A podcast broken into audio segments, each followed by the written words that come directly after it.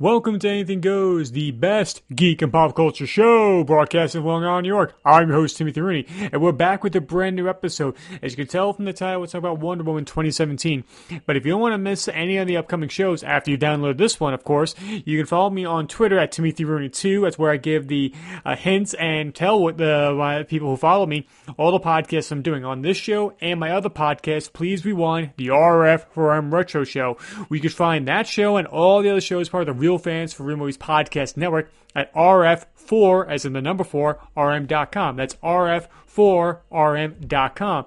And if you want to follow where all my short films are, and all the kind of video stuff they do on, on the internet.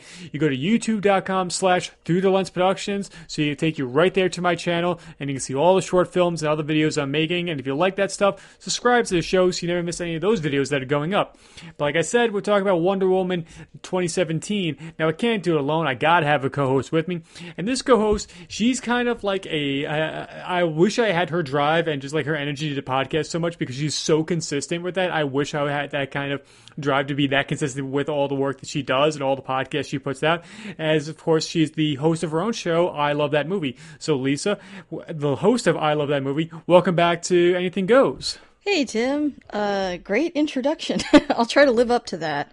Um, I really appreciate you having me back on, and I'm excited to talk about this movie. Yes, I, I, always say like put you up in a, uh, put you up there. And it's like all right, let's see if you get live up to. I love to I love to put the pressure on the co-host like that. Like like oh yeah. shit. I uh, I mean, it's I'll not, do my best. well, that's all we can expect from you, and that's all we we want. I'm, I'm not going to be like Kevin Smith and go on like a six minute sol- soliloquy before I introduce a guest. Where thank the, you, thank you. And where you're like, all right, there's no way you can live up to that kind of build up. But like I said, we're talking about Wonder Woman, the 2017 movie. So let's jump into our review of it right now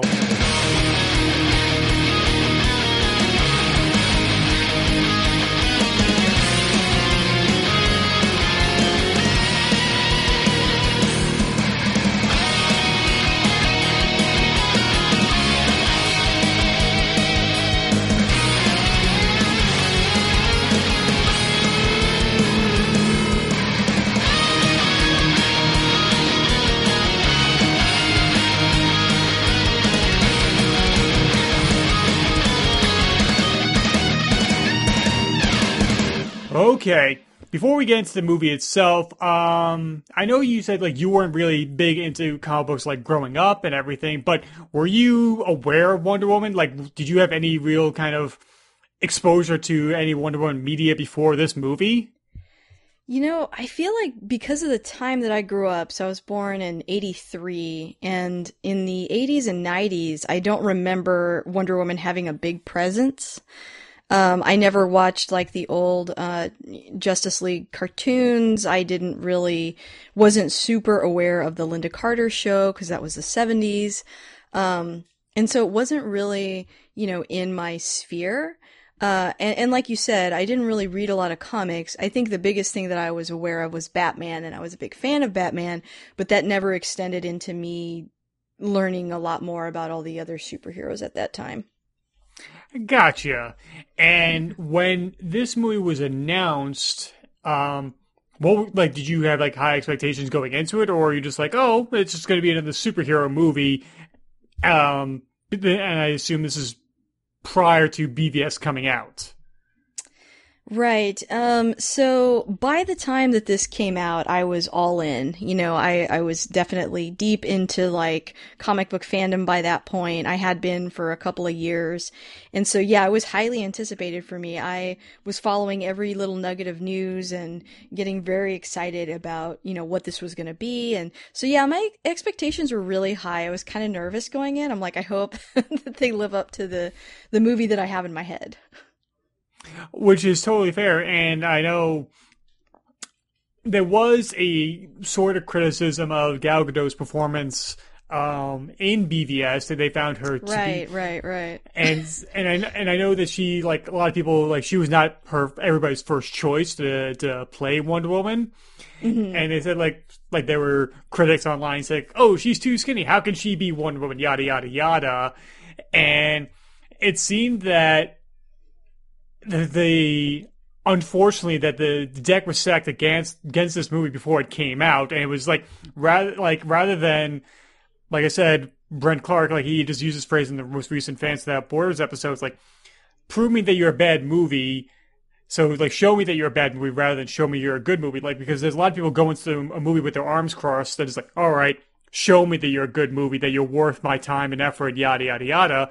Versus like, okay, I'm here for a good time, and then you have to tell me if you're a bad movie or not. It, it seems unfortunate that some people were going into that movie with that kind of trepidation. Oh man, you're you're absolutely right. And there were just so many different angles and layers to the discourse going into the film. And it's unfortunate. It seems that, you know, I kind of thought that okay, well this is the first one like this really. So that's going to end, but consistently anytime there is a big budget franchise with a female lead I mean, the discourse going in is just always like that. And it comes from all angles. Like you said, criticizing their body type, criticizing their, uh, you know, what background they have, criticizing, you know, what they did in their previous work. And, you know, unfortunately, with a lot of actresses still, they don't always have like these long careers and all these diverse projects. You know, she came from the Fast and the Furious franchise and it was easy for a lot of people to go, well, she's a model and she came from Fast and the Furious. She must be an awful actress. But, you know, there's really not a whole lot to go on. And even her scene in BVS is so small. It's really impossible to judge her acting abilities from that quick scene. So, you know, that coupled with it being, you know, the first female superhero movie of this caliber. I know people are like, "Oh, well there were other ones," but they were they were nowhere near this level, this budget, this, you know, uh, consideration and Wonder Woman herself that you just can't really compare pretty much any other female hero to the history that she has. So it really is a first. And you know, with all that pressure going in, unfortunately, that's there's all this baggage that people walk in when they see it and that continued with captain marvel. And you know i think further on down the line where that's really going to go down. Uh, but i think it's just bigger right now because of because of that environment. Yeah i mean you think of it like just from budget wise because like there were there were other female led superhero movies before this. Like mm-hmm. you had elektra and Catwoman. Catwoman. but both like Elektra apparently had a, a budget between forty five and sixty five million dollars, and Catwoman was like around eighty million dollars or hundred, depending on certain accounts. And then, then you have Wonder Woman, which is like somewhere between one twenty and one fifty. It's obviously sure. it's like just from the money behind this project, it was obviously like it's a bigger gamble. Sure. And, you know, there were a lot of criticisms about uh, Patty Jenkins. You know, she had only done movies like Monster. And, you know, I'm sure you've heard a lot when I talk about it on my show that unfortunately a lot of female directors don't get a lot of diverse projects. They stay in that documentary category or they stay, you know, they have one breakout hit and then you never see them again. That's been a pretty consistent pattern in Hollywood for a long time. So it's impossible to compare a woman's you know, direct director's credentials to a male one, unfortunately. So, you know, that was another hurdle to get through. You know, oh my gosh, they're gambling everything. They're putting it on a female director that hasn't done a lot of big projects. Um, you know, a lot has changed even just since this movie came out. But that's that's the place that we were at at the time. So, you know, that's what this movie was up against. It like it's almost like it had to be the best movie in the entire world, or you know, it, it was a failure. Yeah, I, I, mean, it is so curious. Like you mentioned, it's only three years ago, but we've had of movies of this um, budget and caliber been held by more female filmmakers. And I think that that is one thing you have to credit this movie for is because oh, the yeah. movie was a success that say like, all right, studio realizes like, like it almost seems like studio execs will look around just like, did you know ladies can make movies too? I know. I, it is. It's ridiculous. I, I I didn't believe it myself. you know, I had a story on my recent episode where we talked about the movie To Wong Foo, um, where the there's a female director on that movie, and she happened to get pregnant around the time that they were starting filming, and the uh, nobody wanted to touch the project. No, no male or no male directors wanted to direct it because they just felt the subject matter of these three drag queens going on a road trip was just too controversial. But she wanted the project. But then she got pregnant and they basically wanted her to leave. They were like, we can't insure you because what if you have the baby? And Steven Spielberg actually had to step in, convince her to get back on board. And he called um, the studios and promised that if she did back out or she did have the baby, that he would step in. And I mean, that was just like, I think that movie came out in the 90s. I mean, that's not that long ago. And that's kind of, you know, that that's a really ridiculous thing to do to, to actually say that, you know, we can't have you film this. Well, what if you have the baby? I mean, that's silly, you know, and, but that's something that happened. It really did happen. And it took her, you know, male co-stars or male I'm sorry, uh, peers standing up for her. He stood up for her, Robin Williams, and they, and so she got the movie made. But otherwise, that wouldn't have happened. And you know, that's just one story. We don't hear all the other ones. But I think that the the atmosphere in Hollywood for a long time, you know, a lot of these directors just kind of had the odds stacked against them, and we're starting to see that reverse a little bit, which is which is great. Yeah, it, it is like talk about like having like possibly the best ace in the hole. Like if something like was that to go wrong with that scenario, is like like Spielberg. Right, they have Steven Spielberg It's like as yeah. the backup. Like okay, and, that... and many other women, you know, that direct movies didn't have Steven Spielberg as their friend to step in. So yeah. you know that just makes you wonder how many people did not have that advantage. But you know, he he personally thought it was ridiculous, so he was like, "I'll do what I have to do, but you're you're definitely directing this," you know. so it's kind of a heartwarming story. Yeah, and it is curious because you think of like big budget movies, like and like almost like action movies up to this point. Like the only like female director most people can point to at this point in in the United States anyway was Kathryn Bigelow. Right, right, absolutely. And like she started doing more like different kind of movies, but like like after like Strange Days, she started doing more eh, more diverse movies like K nineteen and then Hurt Locker and Zero Dark Thirty. She wasn't doing the big mm-hmm. kind of bombastic uh, blockbusters that that dominate Hollywood, and so it, it, was kind of like it was unfor- it was a void that needed to be filled, and luckily, mm-hmm. Patty Jenkins kind of led the charge with this movie. Right, right, yeah, you know, and and those movies that she rose to, you know, the level that she did, I mean, they were always male subjects, right? So even that, you know, again, two things kind of stacked against you. If you choose your lead to be female, the story to be female centered, and you're a female director, well, you know, the movie doesn't necessarily get a lot of coverage up until now. Yeah, it's just rather unfortunate that, that was the case. Um, I'm just glad hopefully, I'm just hoping, like, continue forward yeah. that we we do continue so far, on this. So yeah, exactly. Yeah. Like, let's not have any speed bumps there. and so, before we get into my history of the movie, like, all right, so what was your first experience seeing this in the theaters like? Um, amazing. I, you know, I walked in, like I said, with kind of high expectations. I had seen Monster, which is a movie that you know, I saw one time and I'm never going to watch again. It was just rough and it takes a lot out of you. Yeah. Um, but I knew she knew what to do, you know, behind the camera. So I was pretty confident there. Um, I kept seeing a lot of really great coverage of Gal Gadot behind the scenes, her training, her talking, and I liked the presence she brought to that character. I thought that, uh, you know, having the character feel kind of, I don't know, like old world, you know, rooting it in like mythology and all that um because she's kind of had like a couple different backgrounds in the comics but that that's the one that i like the most or when they lean into that more um those are the ones that i like the most and so I was excited to see that. And, you know, honestly, right when the opening scene kicked up, I just had such a blast all the way to the very end. Absolutely, absolutely adored it. I kind of felt like, oh my gosh, this is like how guys feel when they watch Iron Man, you know, like it just felt really good to to see all those ladies on screen and um and just how much fun they were having and just how great of a story it was and yeah, I just really enjoyed it. Very nice. Um my personal history with Wonder Woman is that like I knew of Wonder Woman. I had not read any of her comics up until this movie came out, but like I had seen her obviously in the Justice League cartoon.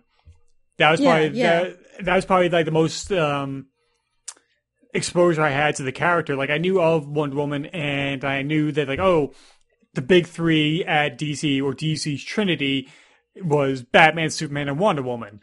And I always, but then you think of like, you think of Marvel, like you think of like their, like their Mount Rushmore of characters. You think, all right, you think of Spider Man, you think of Captain America, you think of the X Men, which is like, all right, that's a mixed group of people of all different backgrounds.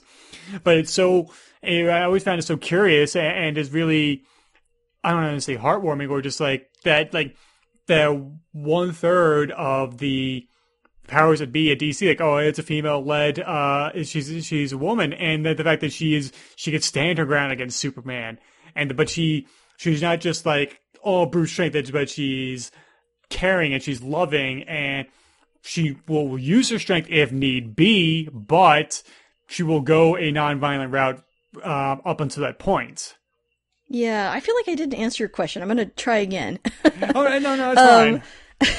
I I uh I agree with everything you're saying and so by this point I had read like I think Flashpoint and a few other comics. I hadn't read a ton of Justice League comics yet, but I had watched um like the Justice League Unlimited cartoon and um you know, a few other things like that. So I was more aware of her character by that. And that's kind of when I started to realize that, you know, the image I had of her, I think, was probably from the Lynda Carter show. And they definitely touch on her origins. So it's not that I'm not aware of the Amazons.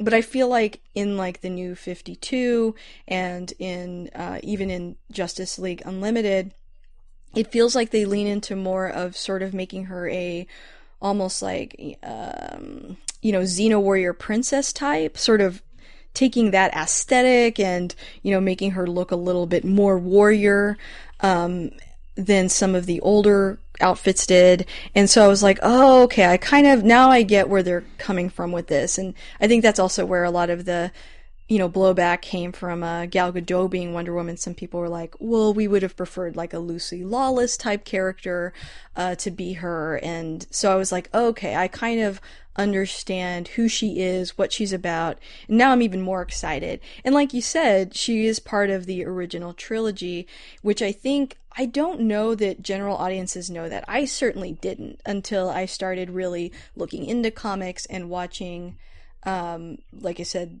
the animated series and even the really old animated series uh, from 60s or 70s, um, she's always there and very much a important character. She doesn't feel like, you know, um, I don't want to offend anybody with this, but like, you know, the Pink Ranger or something. It doesn't feel like she's just, here's one female character. It feels like she is uh, the main, one of the main characters, like you said.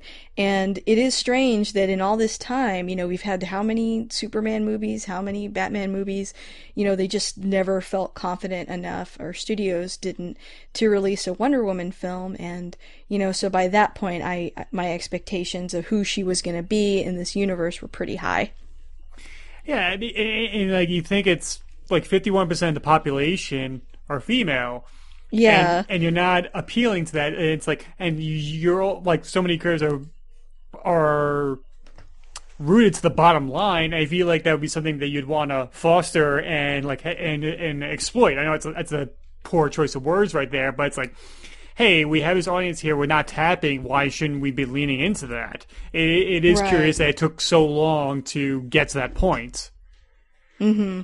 Yeah, it's you know it's one of those things where uh, you know I've heard guys say, uh, you know I've always been kind of in the nerd sphere and have always liked things that are considered, you know, guy interests. So I heard a lot growing up, like, oh, my girlfriend, you know, she doesn't like what I like, or my wife, or, and I'm like, yeah, but they don't really market a lot of these projects to appeal to women necessarily. Like you mentioned earlier, the Catwoman movie or Elektra, it doesn't really feel like those movies are aimed at women. I think a lot of times they were aimed at young boys. Like, what would young boys want to see in a superhero? And not to say that you're not allowed to consider that demographic, because I don't think that's true. But when it's exclusive, you know, you're not going to draw in that other half of the crowd. Um, but if you do aim, you know, some of the interest and, uh, you know, some of the consideration of how the character's handled at women, it's going to influence whether or not they buy a ticket. Yeah, it, like it's you like so many, I guess, male centric, uh, I guess, geeks or nerds, whatever uh, descriptive you want to use. It's like, uh, like I, I can't show anybody, I can't show my lady or my partner like anything, any things I like because it's like, well, it, it's unfortunate. Like, a lot of stuff's not pointed to the like, it's unfor like it's it's not made for them, so it's kind of hard to get into. And but also just comics in general, like, all right, we're going to drop you into this era of comics, but you have to, you need to know this stuff before you get to know this stuff. And so it's a little hard for people to get into. There's a reason yeah. why Princess Leia was such a groundbreaking character because so many uh, women to young girls like were like, okay, the biggest pop culture phenomenon, and one the one of the main characters who holds her own is is a woman. Of course, mm-hmm. they're going to latch onto you. You wonder why you wouldn't lean into that, and it is it's funny you bring up Lucy Lawless because I know she was one of the people that like fan casting wanted for years. They wanted her for Wonder Woman. Yeah, she would have been great. I mean, no doubt. I think too, um, you know, some of my friends didn't like the casting either. They were they kind of had the same opinion. They're like, why do women always got to be so you know skinny and and why is she so hyper feminine and you know kind of was upset with that. I, you know think about the fact that so i grew up with you know female heroes like uh you know sigourney weaver and uh you know i can't remember her name linda hamilton sarah connor. Yeah. Um there was an image in hollywood of like if there is a female lead she's got to be i mean pretty masculine. Um or at least coded masculine. And um, I think that's fine. I think those heroes were awesome. I think they were wonderful, you know, role models. But not everybody's like that, right? So there needs to be room. There's a spectrum of what it means to be a woman, and I think that there's a, it's okay to have different representation. Uh, Wonder Woman is not that type of representation. She's just that's just not who she is. You know, Captain Marvel her newest kind of background is more like that, is more like those older action stars. And that's great. And, you know, a lot of my friends really relate to her a lot more. I related more to Wonder Woman because I felt like she was closer to what, you know, I could relate to and I liked her values and her, uh, her motivation. So I think, you know, that's part of it as well. And I mean, I loved Xena. Like, who didn't love Xena? She's awesome. But yeah, not not everything has to be the same thing, you know. Exactly. I mean, I, I don't think anybody, man, woman, or non-gender binary, like will say like, yeah, I'm the kind of person who could kick in the door and blow away a bunch of xenomorphs with a machine gun. I don't think everybody's going to say that and confidently say, "Yeah, I could totally do that." No, it's yeah. a certain it's a certain segment of people who can do that, and sure. I love there is there is a meme that goes around every once in a while uh, of Xena where it's like her in the middle of a battle and she's like screaming at the top of her lungs, and the, the and the text for the meme says like, "I am a delicate flower." Love it. Exactly. And I remember my girlfriend at the time, like, she was disappointed initially with Gal Gadot's uh, casting because she wanted Lucy Lawless because she's she grew up on Xena Warrior Princess. Well, yeah, and I mean, she literally is a warrior princess. I, I totally understand why somebody would prefer you know, that type for that role. It makes sense. Definitely. And so when this movie came out, like you have to take into account, all right, Man of Steel made money but was kind of diversive amongst fans and critics. Oh yeah. I mean, I think we can all agree that now, especially when we still see it every single day on Twitter. yes, there's still still people arguing about that, and yeah. I, I always want to know what what's it like to live in a time warp, but that's beside the point. Um, BVS. I'm not sure I do. yeah, I think we're all kind of living in a time where we don't know what day is. We just know the sun goes up, sun goes down. And, oh yeah.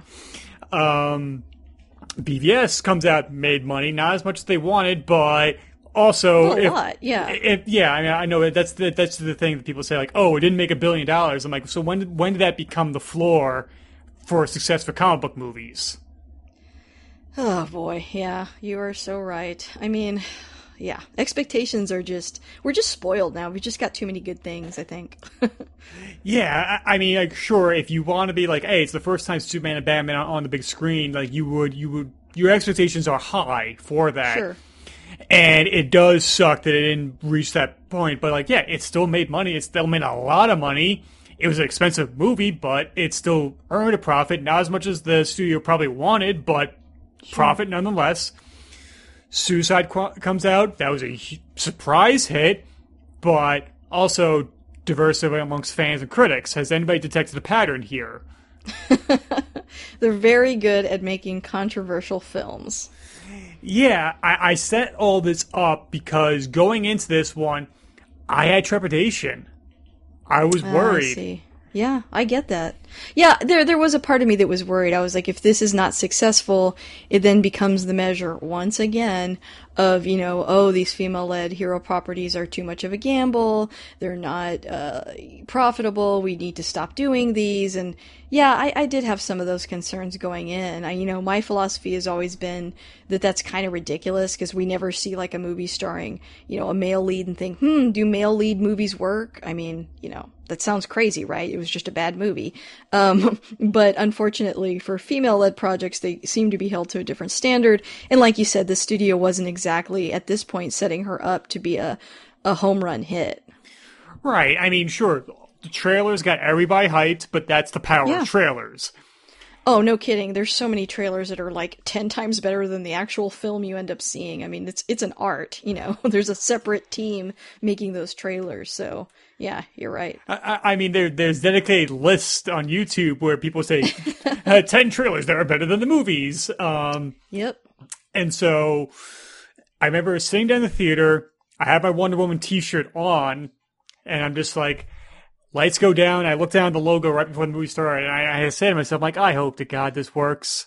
I hope this is good. I, I really don't, because I really don't want, A, I don't want a, just a bad movie, Sure. and, is that, and feel like I wasted my time, but B, it's like, all right, I don't want it to be because I, like, I'm, have to defend myself uh, against uh, fans of like, oh, I'm a fan of DC stuff, so I got to defend myself because I remember yeah. DC apologists.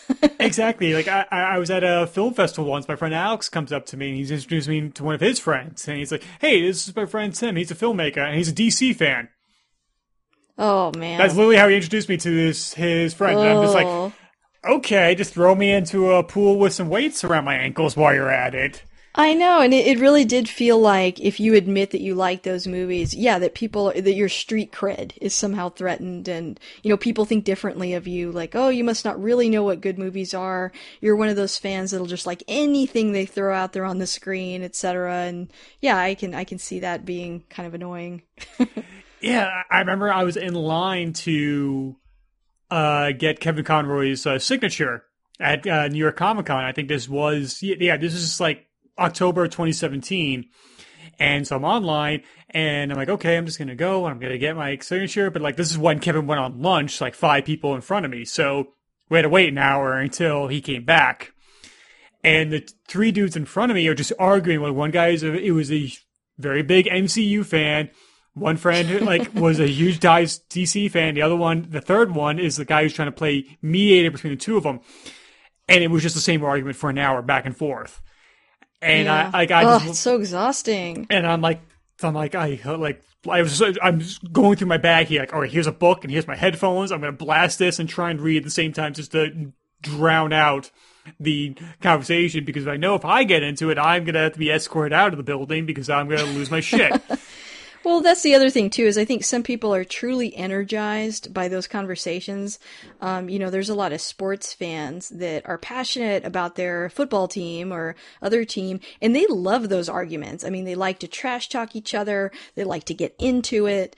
I just am not like that. So for me, when somebody starts really laying into me, I just kind of want to exit, you know. So not that I can't argue because I'm, I'm sure you've seen on my Twitter, I've definitely gotten into a few tiffs, but I don't enjoy it the way that some people do.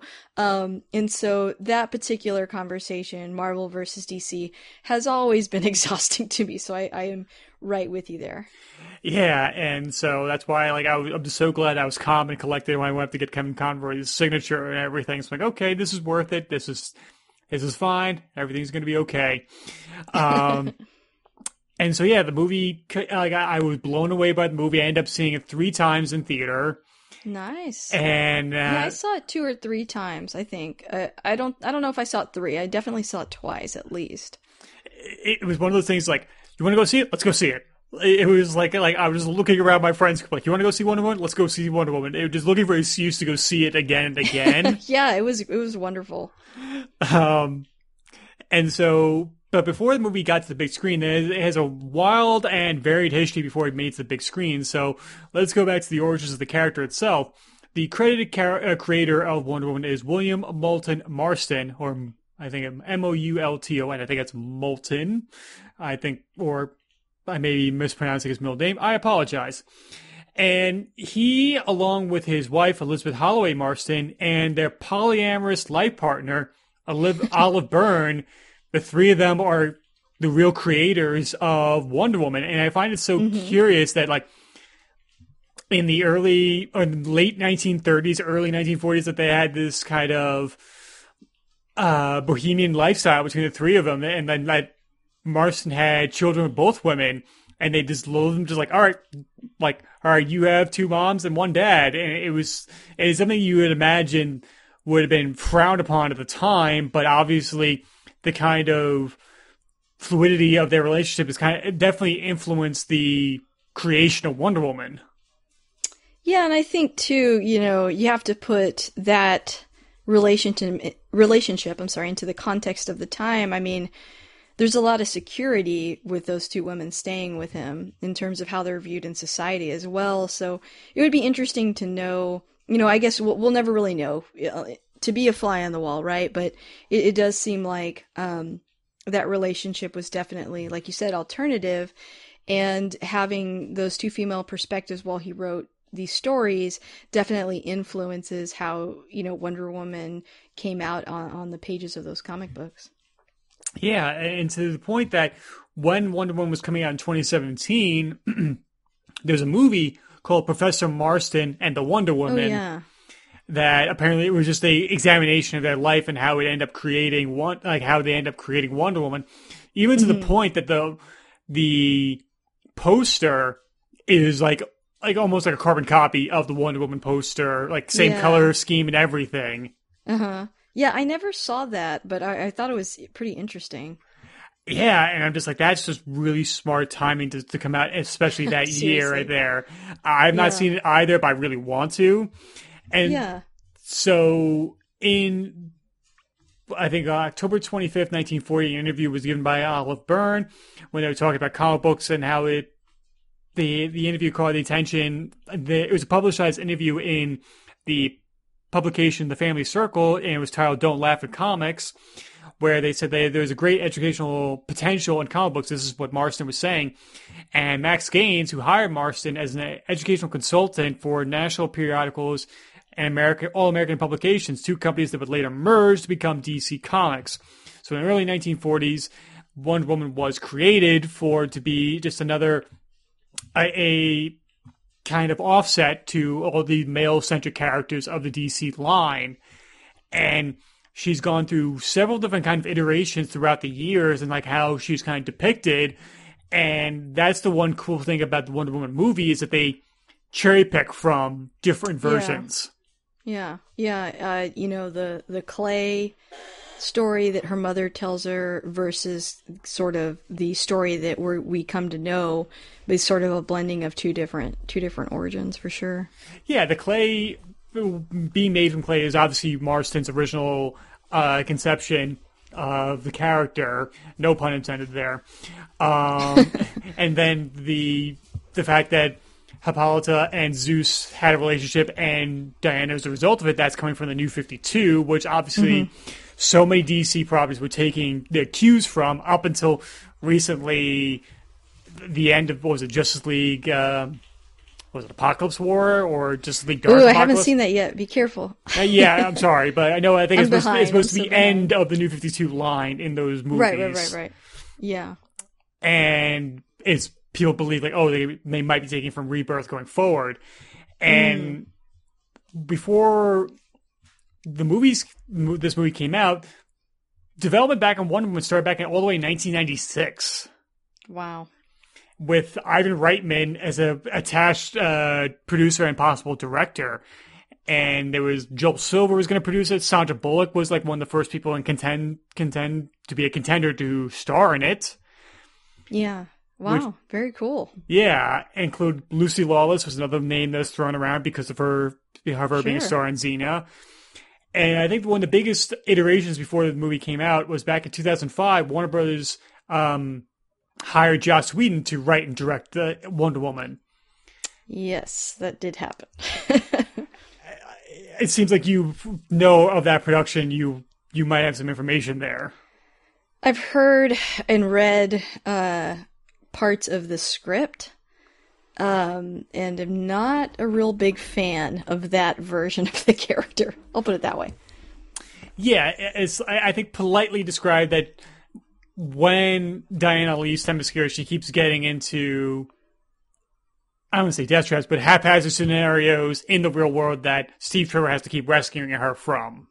Right, and and there seems to be an over focus on like sexual harassment too in the script, which I think that's something that happened a lot in like, you know, I know this was more recent than that, but in a lot of like 80s 90s movies, if there was any feminism bent, it seemed to only focus on areas of sexual harassment. Like the only way that they could, you know, say this woman was powerful and in charge is if she has to like bat off all these men that are harassing her.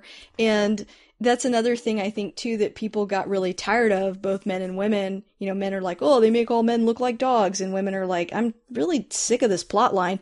Um, and so, you know, for the movie to be so focused on that, she's supposed to be this warrior. She's one of the Trinity. She's a huge deal. I mean, it would be the same like if if I watch a movie about, about Superman and the entire time women were like harassing him. Like that's not what Superman's about. And so in the same way, like Wonder Woman isn't a story about a woman that's overcoming harassment.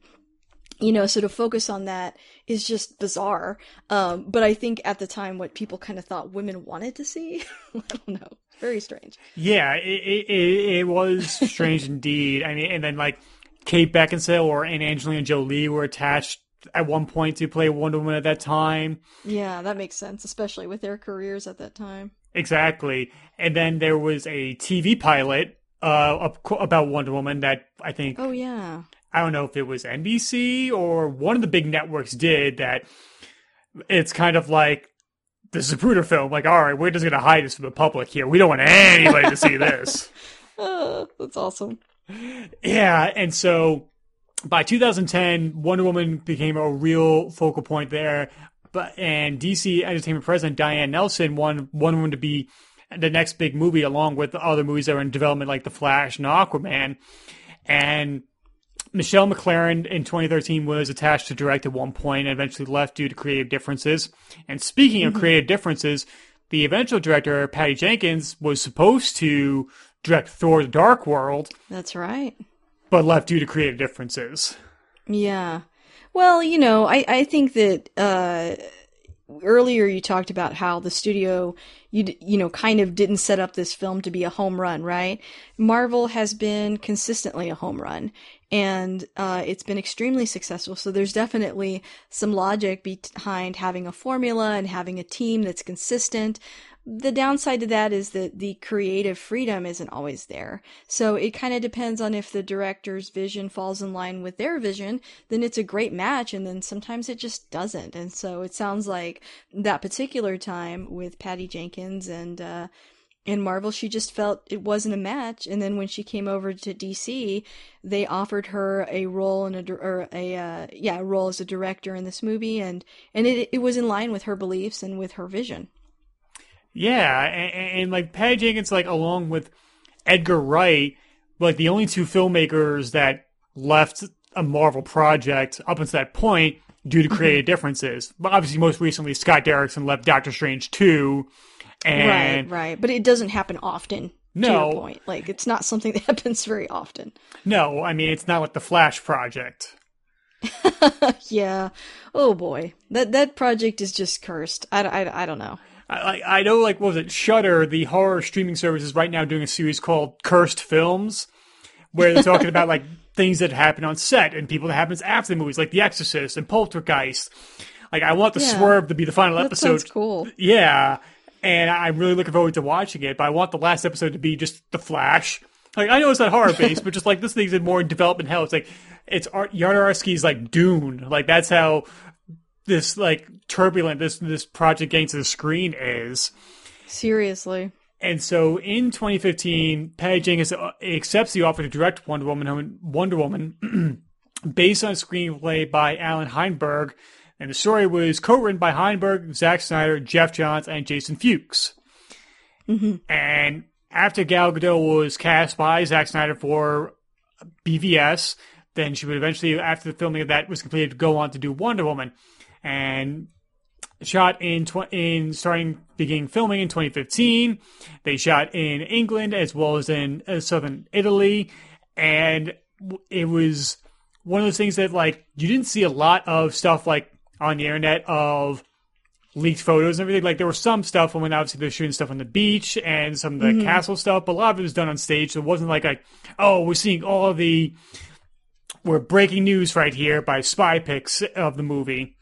Yeah, I guess because it's a period piece, you know, a lot of it is not necessarily in the real world, like you said, and so you don't necessarily see all those scenes. Yeah, and it was a down of it done on sound stages, so it, it, it kept the public away from that. And so finally, it was released on June 2nd, 2017, in the United States, and it would go on to make $821.8 million. Wow. Yeah. Nice. Yeah, it, it just, and it was one of those things where, like, it, it was made $103 million in the first weekend. And the best thing about it is that it just kept making money. Like, it, the drop off was very minuscule, and the movie had legs. Yeah, the, the demand was there. You know, women were coming back multiple times to see it, and men. And it, it was like, wow, there, there's this void that needs to be filled, you know, and studios are starting to see that after that point. Right. And I know that like there's we I think we we should just at least touch on this subject here. There were Alamo Alamo Drafthouse did put on like women only screenings at one point before the movie came out. and and obviously the most secure men in the world took umbrage with this. Obviously they have no insecurity about their masculinity whatsoever. That was such a strange reaction because, you know, when I first saw that women only screenings, I thought, well, it was for a charity too. Um, but I thought, you know, it's like saying like, I'm going to have a girls night and having the girls over and having somebody go, just girls? Wow. So no men? Oh, so you girls are going to hang out with no men. I get it. And it's like, that sounds like, that's crazy. Like people have girls nights and guys nights all the time. So when they had these in the theater, I thought, oh, you know, they're celebrating the fact that, uh, that there haven't been a lot of these movies and, uh, or any. And so they're going to have these women only screenings and they're going to donate the money to like breast cancer or I can't remember exactly what the charity was for, but you know, it was a way to drum up more interest in the film. It was a way to combine that with charity. It was a good visual. It was happening during uh, you know, Women's Appreciation Day, International Women's Day. Like all that stuff was kind of happening at the same time. And so that I just didn't really think of it as controversial. I know that now, or at least at the time, people were like, this is an obvious calculated move. You know, they don't want any men in the theater. Um, this is, this is the start of a takeover. And that was just so bizarre to me because that thought never crossed my mind until I heard people say that. because, you know, I consider myself a feminist and I don't have these agendas of pushing men out of the theater. I, I don't think anyone does. So it, it was just a very bizarre reaction to that. And they kept saying, you know, what if men had men only screenings? And I was like, you know, they should do that. I mean, they should have like on, on International Men's Day, which is also a thing. Um, they should have a, a screening for men for, you know, prostate cancer or, or something else that affects men specifically. Like, do that, you know? Like, that's a great idea. Not something that I'm afraid of happening or, you know, I'm scared they're going to say no women can enter this theater. Um, and, and also bizarrely, like, they did have these screenings, but then they also had regular screenings where everyone could attend. So, again, um, it really wasn't a big deal. And I think by the time it came out and they had the clown only screenings, I think people were starting to understand, you know, that they had overreacted. right. I, I think the fact that it, the money was going to a good charity was lost in the noise. I think Yeah, it was, and- people just read it like, "What woman only screenings? Rebel, rebel, rebel."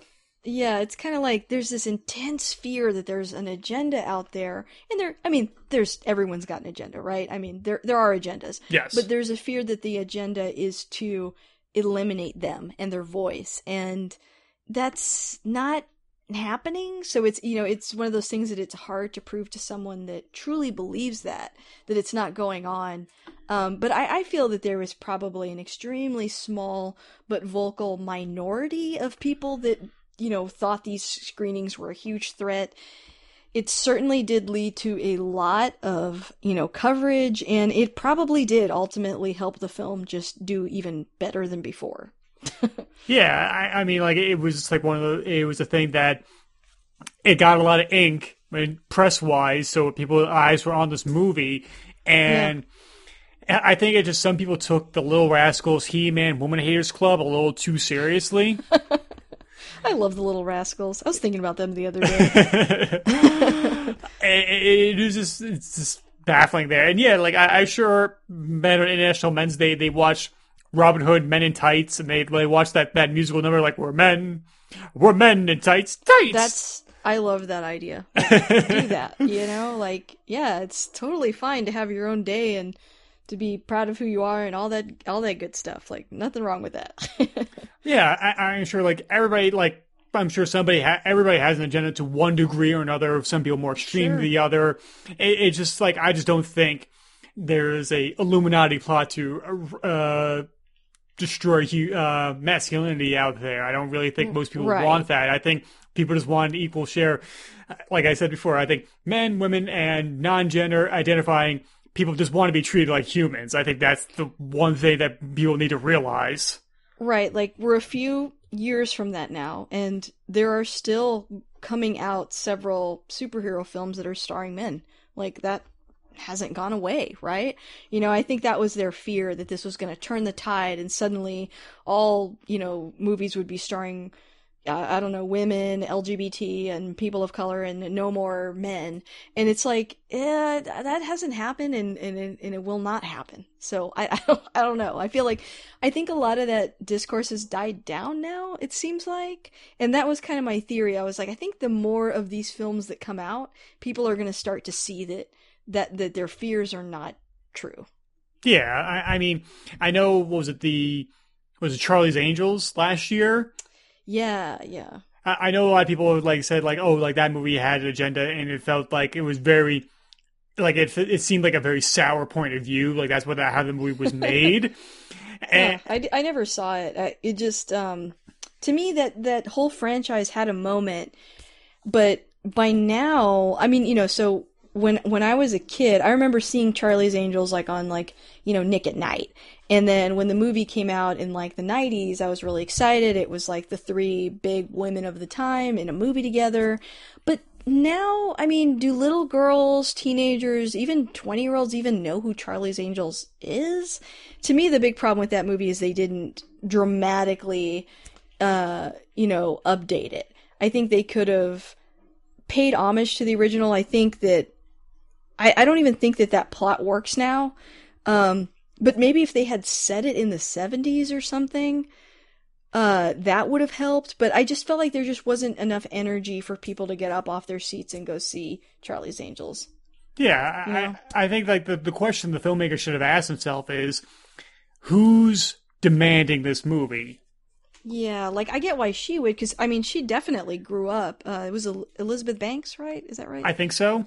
Yeah, she, you know, she I'm sure grew up with Charlie's Angels and they were a big deal and they were a big deal for women. Um and, you know, I, I could see her being very connected to that, but it felt like the women that they casted and, you know, the environment that they're in, I, it just, it was a very strange, it just felt like, oh, okay, here's three, you know, female spies, but it, I don't think that there was enough of a, a connection to that fan base for people to go see it.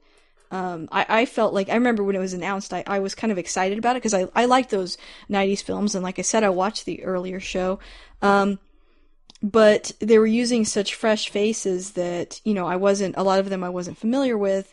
Um, and I found by the time the trailers came out, I was like, oh, I'll probably watch it like on, you know, direct TV or something. But I, I don't see me rushing out to go see this. I'm just not seeing anything in this trailer that has me that jazzed. I, I like Kristen Stewart, but yeah, just I don't I don't know. I, I think they that was the biggest misstep. Um, I haven't watched it, so I can't speak to the message of the film. But to me, the biggest problem was just I don't know that people wanted to see it.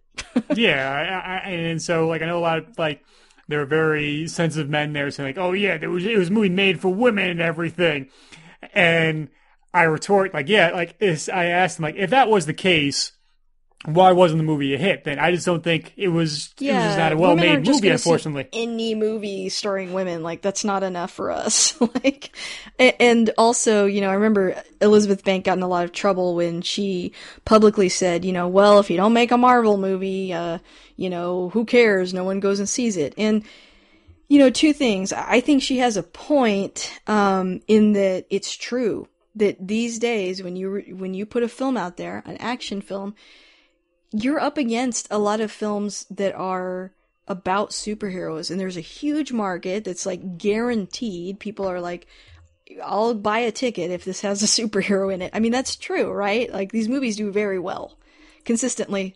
So she's right, but complaining about it doesn't necessarily fix the problem because I think if the movie had been really good and had the right kind of buzz, I think people would have seen it. Because, I mean, you've got your John Wicks and other films that are not superhero based that people go see. But there does seem to be a trend of a lot of directors just kind of scratching their heads and going, why is it so hard now? Like, why is this such a big obstacle that didn't used to be here? And I think they're right, but I mean, I don't know. That's just how it is. How do you convince everybody to stop going and seeing these movies? I think you can't do that, right? No, and I think the worst thing a filmmaker to do is to blame the lack of an audience on the audience right there. It's like, well, exactly. I did my job. You're you should have shown up right. for it. It's like, okay, yeah. like it's it makes you look really petty and very defensive. Yeah, like when, you know, Scorsese, one of my favorite directors, was like, ugh, you know, you guys are seeing all these stupid movies and you're not seeing mine movies. And it's like, well, yeah, like if I had like my family over, um, and there were kids there, you know, we would probably throw the Avengers on and not Goodfellas. It doesn't mean that I don't really like Goodfellas. It's a great movie, but it's not a general audience film, and nor does it need to be. So, yeah, it's like when he gets up there and, and, and complains about it, you're kind of like, well, your movies were never, you know, big popcorn blockbuster films, and, and that's okay. Yeah, I, I mean, like, that's why he made Hugo, because he couldn't show any of his movies to his kids. and so I, I get that. And yeah, you're not going to put on the Last Temptation of Christ when you have family over. It's it's not right. one of those movies you watch for that. it, it doesn't mean I don't admire his work, but yeah, it's like they, there's a different time and place for different things, and, and those kind of films are always going to make more money because more people can go see them, and you know that's just how it is. Right, and I, but I think that's why when it comes to drama, like or dramas that you you see, like the the older like thirty five to fifty million dollar drama movies are now just turned to TV shows, yeah, and they're thriving absolutely. on TV, and that's where I think it's unfortunate that yes that movies led by females should be just as enough a box office draw as anything else in, in the movies. However, those kind of stories, it's just unfortunate. Currently, they thrive on TV, which right now is the only sense of entertainment we really have. True, and I, I do think that, you know, part of it also is just the decision makers, right? You know, we'd all like to think that there's some extremely unbiased person that's picking these projects like, this is what's going to make money, this isn't. But that hasn't been the case. I mean, we found out from, you know, the Weinstein scandal uh, that they could be very petty and opinionated and, uh, you know, make poor decisions, essentially. So for a long time, we were told it's impossible for these, you know, female led superhero movies to make any money. Uh, we can't make a Black Panther movie because, you know, not enough people will see a black superhero. And then we found out that was completely wrong. So, you know, I think, uh, that can play too. And then, like you said, sometimes there's not a market. So it's kind of a combination of those things. Yeah. I mean, like if every movie could be a hit, and you could be a scientific formula where you can just plug things in and to make a, a hit movie, there'd be no Isn't bombs. that what Warner Brothers trying to do? But I disagree with that. yeah, I, I, I, don't like that plan for a lot of reasons. But yeah, yeah, you're right. And so like uh, that's why it's called it's a calculated risk and luckily it seems like the odds are more and more in the favor of the filmmakers because they're recognizing oh there is an audience out there for these types of stories to be seen on the big screen in the realm of comic book movies Yes, absolutely. which this is what the show this episode's about so let's get to the comic book movie itself Let's do that. Yeah. uh, and so the movie opens up in present day Paris, where Diana Prince, played by Gal Gadot. And so in present day Paris, Diana Prince receives a photo uh, delivered by Wayne Enterprises and a letter written by Bruce Wayne. In the photo, we see Wonder Woman and four men taking a photo taking place during World War One, and it prompts her to retell the story. And then we flash back to Queen Hippolyta and raising her her daughter Diana on the hidden island of Themyscira, the home of the Amazons, women warriors created by Zeus to protect mankind. And Diana, as a little girl, just wants to be a warrior. And she wants to be the fiercest warrior of them all, where Hippolyta doesn't want her to be want to be trained whatsoever. Like, there's no reason, there's no threats, there's no reason to be uh to go through that training. And Diana is consist is insisting that she wants to be trained. And that's when Hippolyta tells the story of the Amazons, and we kind of get the big exposition jump, uh, dump of the whole story of like how they came to be. How do you feel like how this is set up? And we are introduced to Queen Hippolyta and her sister Genoa. Uh, I always mess up her name. Antiope, is that how you pronounce her name? I, I believe so. Yeah. Um, I love the way that these women are presented, and I like the way that Themyscira looks, and I really love that that uh, exposition dump. uh, also because I think it looks so beautiful. It's like this painting that's moving, and I just thought it was a really pretty and artistic way to present the story and kind of give context to where you know the the Amazons feel like and are from a long time ago. So I think that adds to that aesthetic. Um, I like the casting of Robin Wright and uh, Connie Nielsen, and I thought it was an interesting choice. But I think it works. The fact that Gal Gadot, you know, she is Israeli and she has an accent, and they don't have her get rid of that. That becomes part of the character uh, of Diana, and she really uses that throughout the film. And so the other Amazons kind of come up with their own accent. It's not quite the same accent, but a similar and older sounding accent. And I thought that was another interesting choice for that first part. Um, I also like that they give us a little hint in this first part about, you know, the queen doesn't want her to train, and the excuse is, well, she's a human, um, she's not an Amazon, and that's why. But we're kind of slowly being fed breadcrumbs as to what's really going on with Diana, and we'll find out later the real reason why her mother doesn't want her to fight.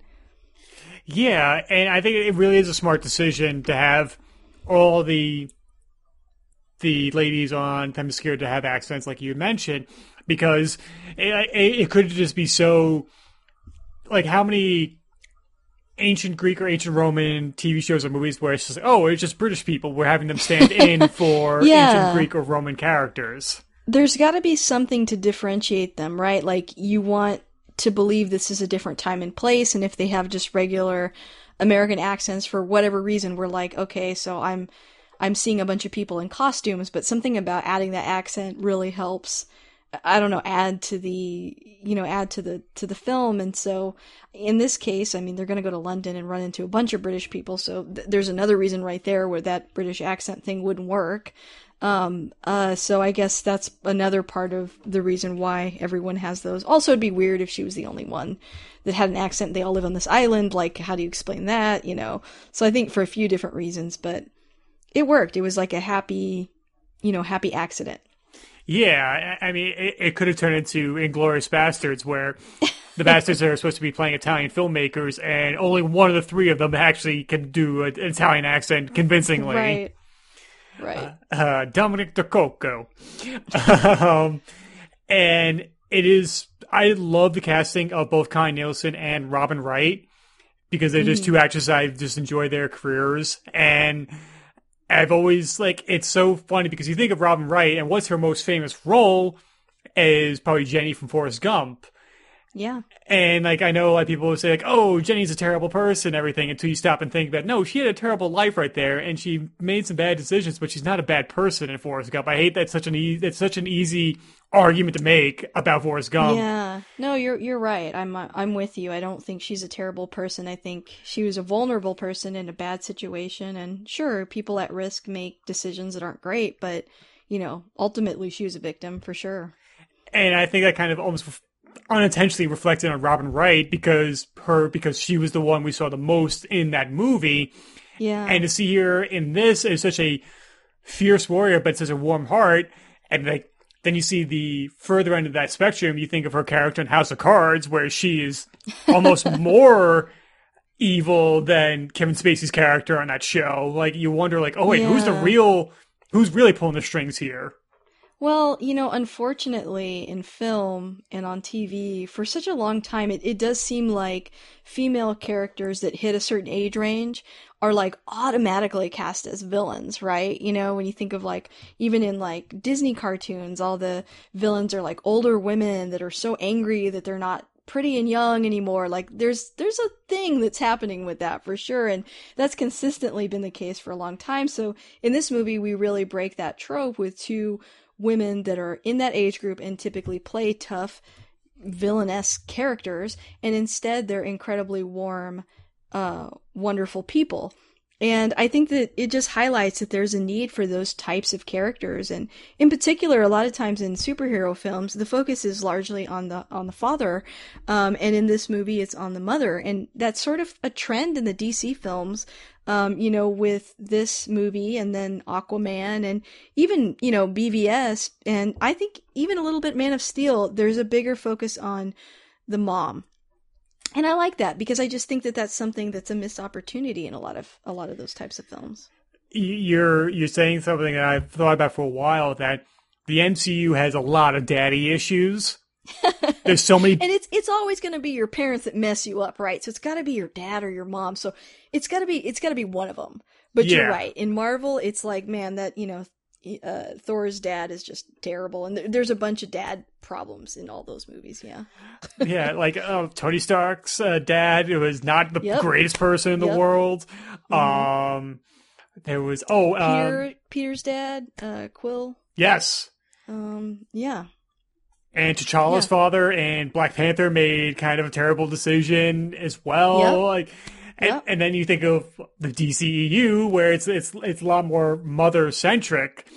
And they're not making terrible decisions. No, they're like in their uh you know on their team and, and they're supportive and they're inspiring so yeah it's a very different uh a very different bent there on those films Yeah, and, and it's something that you uh, you brought up. Like, it seems like female like actors or or just have a have a shelf life of what kind of characters they can play. yeah. They switch over to mommy dearest at some point right? It's like they have to be like the wicked mother wicked stepmother kind of role. And it's like yeah they they don't always have to be that. Like there's so many different ways to portray uh, that age group. So it's really refreshing that it seems like we're kind of turning that idea on its head and getting more you know characters like this in movies Exactly. I- It reminds me of a conversation in Shane Black's Kiss Kiss Bang Bang.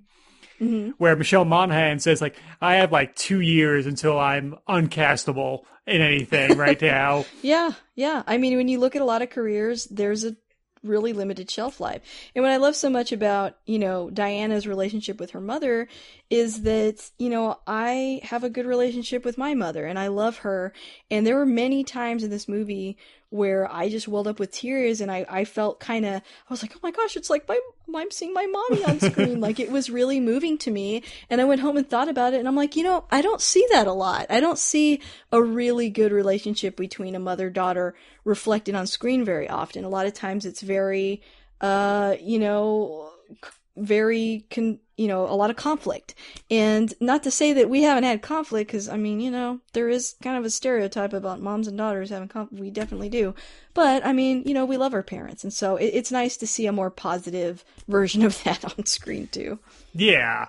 and I'll get into my relationship with my mother when we get to Aquaman, and I'll just be a I'll just be an emotional wreck by the time we get to the third Aw. act of that movie.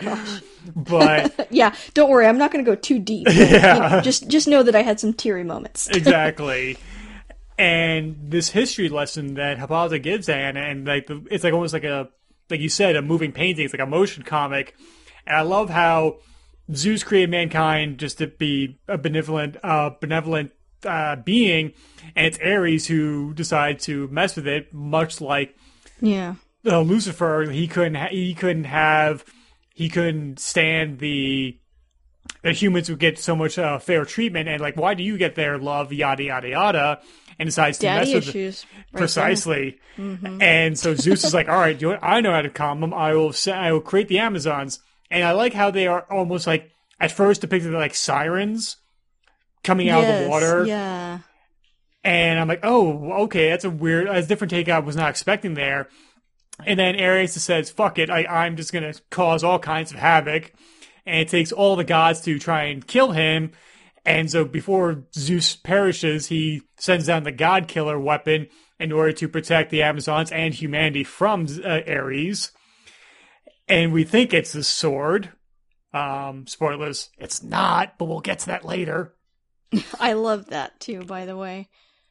It, like because you think like oh it's a traditional like you think of like King Arthur you think of Ex- Excalibur like of course it's a weapon but Yeah, it- yeah. but obviously this, that's not how the story's told and it's not a weapon it's a person and so we cut to 1918 Diana's now grown up into a young woman played by Gal Gadot and we find out that she is one of the best warriors amongst them even though she does doubt herself but she there's more than meets the eye when it comes to her powers. When it, like like oh, she's not exactly like every other Amazon.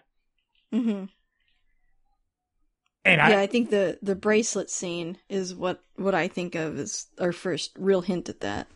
yeah, and like how it literally knocks everybody off their feet. And Hippolyta is like, what have I done? Like well, I, I've, ex- like I've exposed her to like what her her true origin is. Mm-hmm. Mm-hmm. And, but at the same time, when Diana goes off to console herself here, was when we see U.S. pilot Captain Steve Trevor crash land in the ocean, and Diana goes to save him before he sinks and drowns. And this is the first time she's meeting a man. But what before she has a chance to really take that in, uh, German soldiers invade the the coastline, and a huge battle ensues. How do you feel about this first set piece? I really like it because I mean, you you I've probably we've t- probably talked about this off air too, but I like war films a lot. Um, there's quite a few of them that I really enjoy, but there's something really cool about the scene because the juxtaposition of you know just the incredibly terrible uh, conditions that they're fighting in in that scene where they're on the ocean, but it's very dreary. It's those dark colors, a lot of the colors that we see in a war movie. And then when they cross over to Themyscira, they're in paradise. And I think this is going to set up a theme later in the movie about how, you know, they have really pulled away from the world, lived in paradise, but at the expense of things getting so bad outside of it, um, which I think is a big theme in the film. So I really like that setup. And then, uh, you know, when they go to shore and, you know, Steve Trevor is there and he and, you know Diana sort of pulls him out of the water and onto the onto the shore. I like all that, and then the battle scene coming up is great. But maybe I'm getting too far ahead. I don't know. I'll stop there. No, no, no, it's fine. It's fine. Um, I, I love Gal's reaction to realizing that she's finally get to see a man in real life. Yeah, yeah. She's like, wow. And, and it's not, there's something interesting in this movie about, yes, a man specifically, but also a human, I think, too. Because they, they establish that the Amazons are something different, right? Because they live for a really long time. They're magical. They almost feel like angels and less like people, even though they look like people. So it's like, whenever she says man, I think of it as having a double meaning. What about you? Yeah, eh, because like oh, like like you say, like it's it's the sir the sir syllable of human, like it's man. Yeah, it's Eh, like mankind. Yeah. and she how Gal approaches like so much of this entire movie is just through very innocent lenses.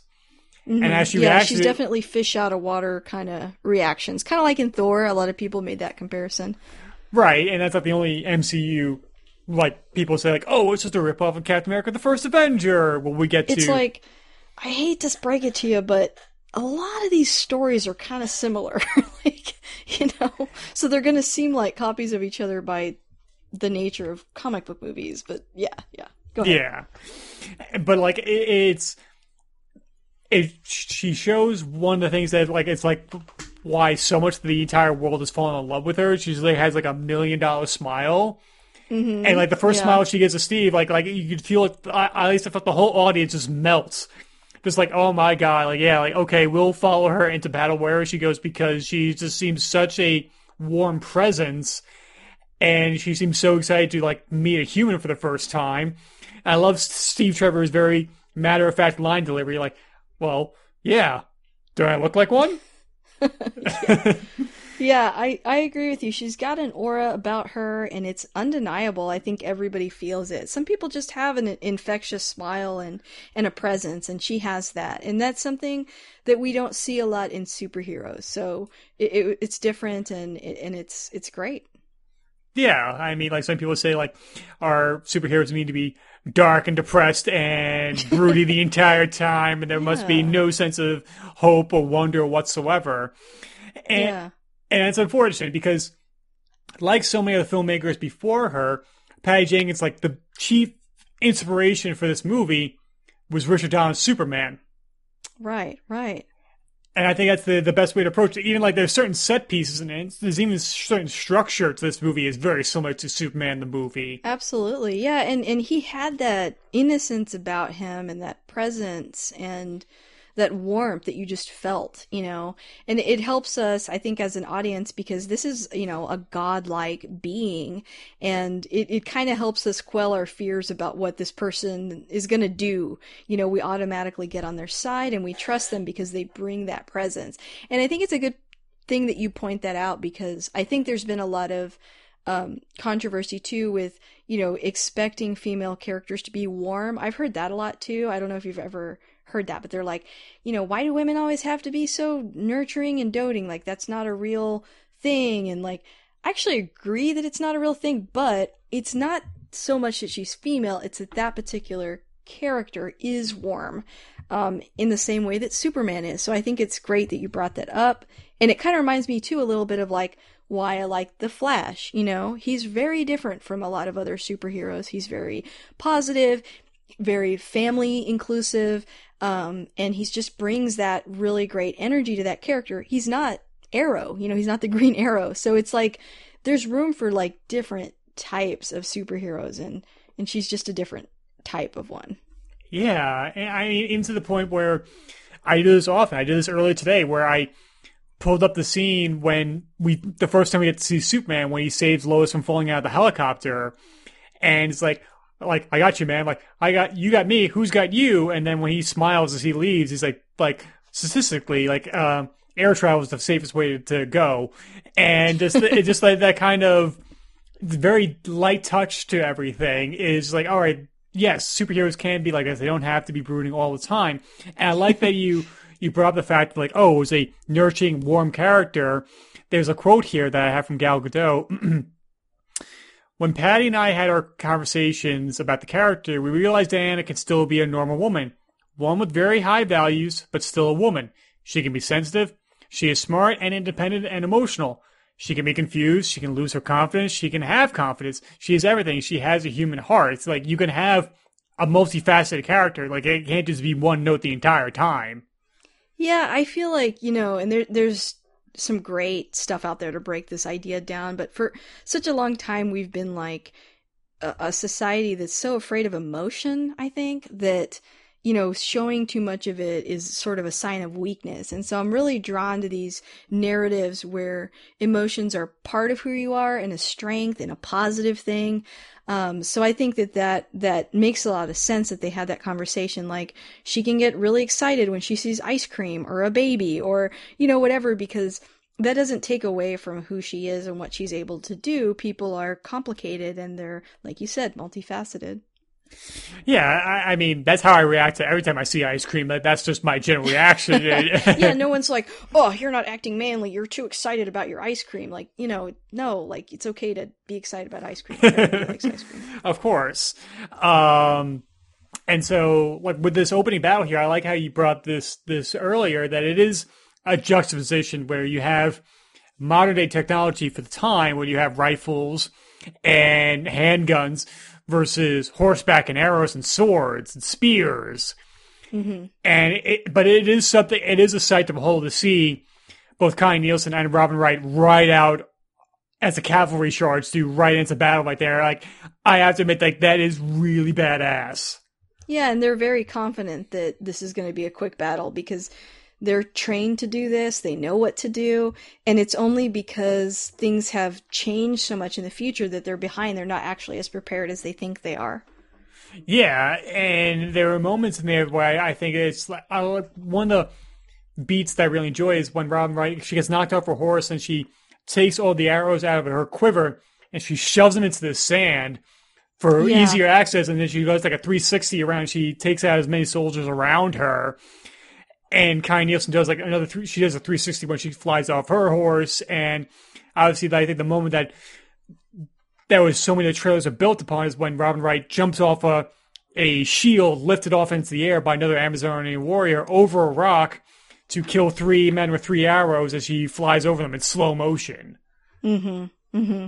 Yeah, the the every single fight scene is just amazing. It just reminds you why, like, I think a lot of times in movies, we're so used to seeing action with, you know, guns because that's, you know, modern day. It's like, why would I pick up a bunch of arrows if I have a gun? And, you know, people make jokes about, you know, Hawkeye in, in Avengers, like, what, what's he doing?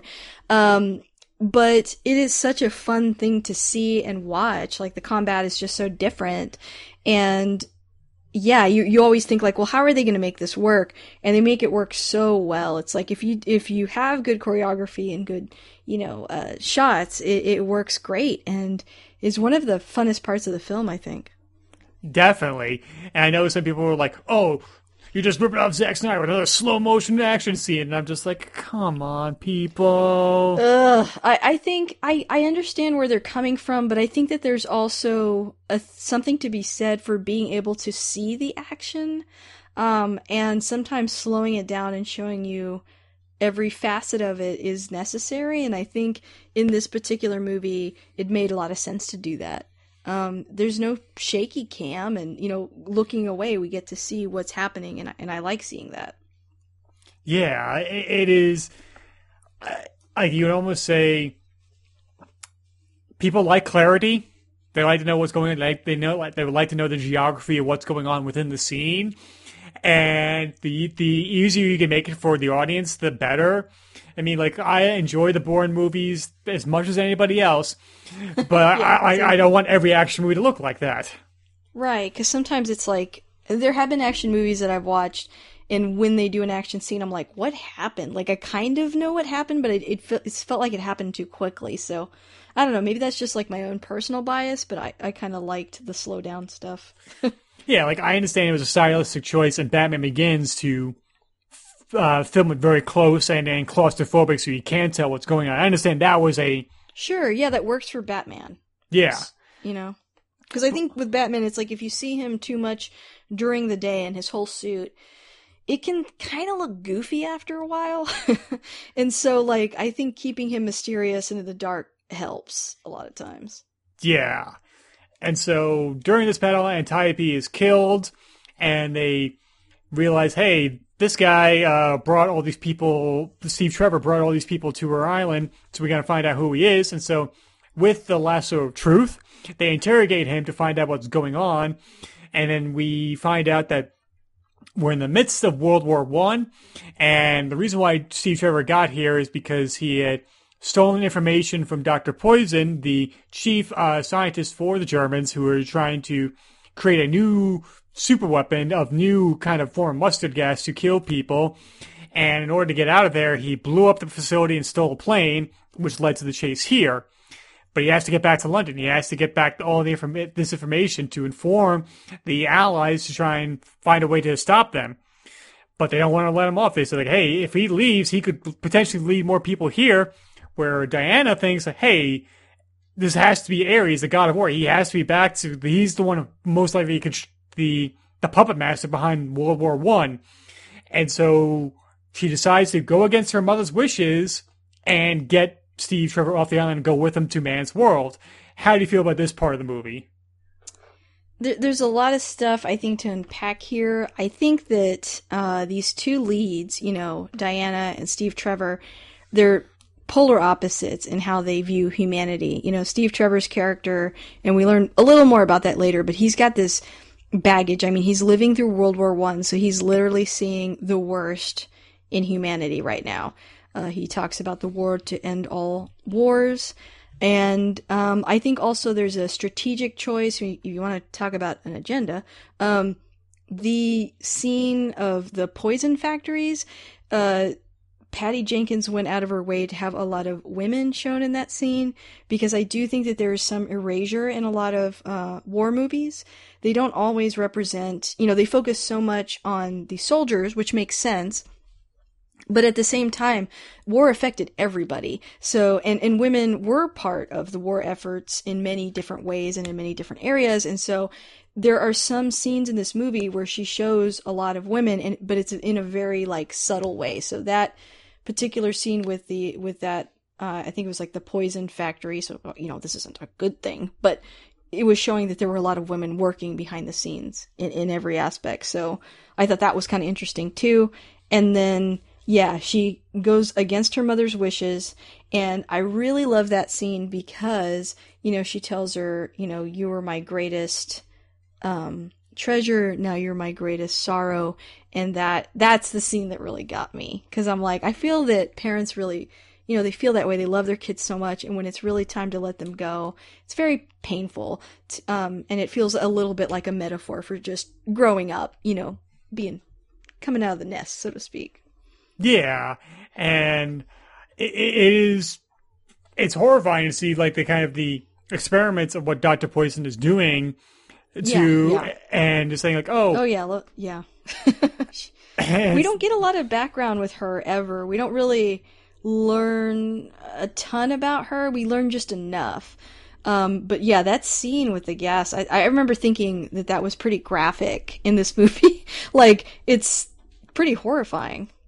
Yeah, I, I know. Like there is a, you could say probably a decent criticism of this movie is that the villains are not the, the most developed people in the world. No, and does it seem sometimes like there's a theme of when the main character is extremely positive and light that sometimes the bad guys do get kind of diminished? Because I feel like this isn't the only movie where this happens. Yeah, I mean, like you think of I'm trying to think of what other one dimensional events. Like go back to Thor: The Dark World, which like has probably the the most one dimensional of all Marvel villains of Malekith, the evil elf. Gosh, um, I forgot about him. goes to show how much impact he's had on comic books right there. yeah, I think sometimes the story's focus is not really on that conflict, and so so that that's the only thing that I kind of feel about this movie that I think in some ways gets unfair criticism is that I don't think that the bad guy is a physical thing in this movie, and that's why the villains I think take such a back seat. Like I understand why people don't like them, but I think that the scope of what she's fighting against isn't really these Doctor Poison or the alt the end bad guy. Yeah, because we also have uh, General Ludendorff. Ludendorff, and and the two of them are like a one-two punch where he wants to knows that Germany's on the back foot and on the verge of losing this war, but he's he's going to go down to the last man and he's going to use any means necessary to win it, including you could say unscrupulous uh, methods via Doctor Poison. Right. And it is it is it is a sad moment when you mentioned before where Hippolyta says like you're my greatest sorrow because like oh it's it's like her first time experiencing like an, like almost the very beginning of like empty nest. Um, yeah, I don't want to say syndrome, but like the kind of feelings of that. Yeah, I mean she's really having to let her go and be her own person, and this is a clue, right? Where we should be starting to pick up on the God Killer stuff here, but maybe we haven't yet. But she did basically reveal that she kind of shielded Diana from some things about her origins, about who she is, about who Ares is, and it was to protect her. And we get that because she's a mom, but that's going to become even more complicated as the story goes on.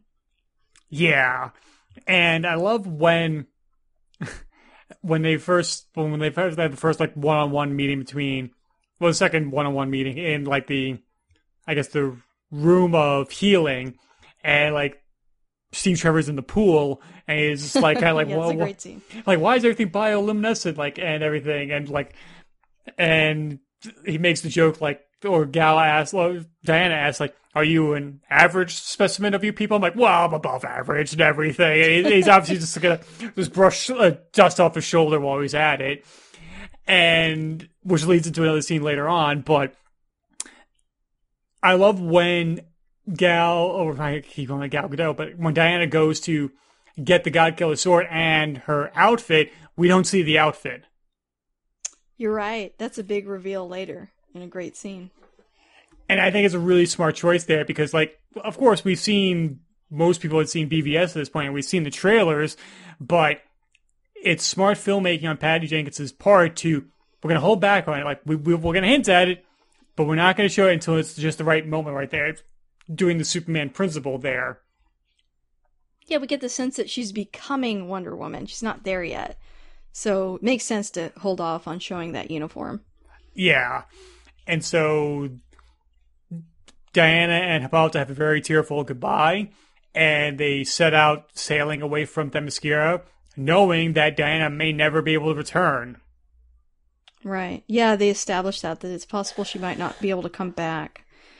And also, we start getting hints of, you know, uh, Steve Trevor is going to start sort of letting Diana believe what she wants, bending the truth a little bit, whatever he has to do to get back to, to London.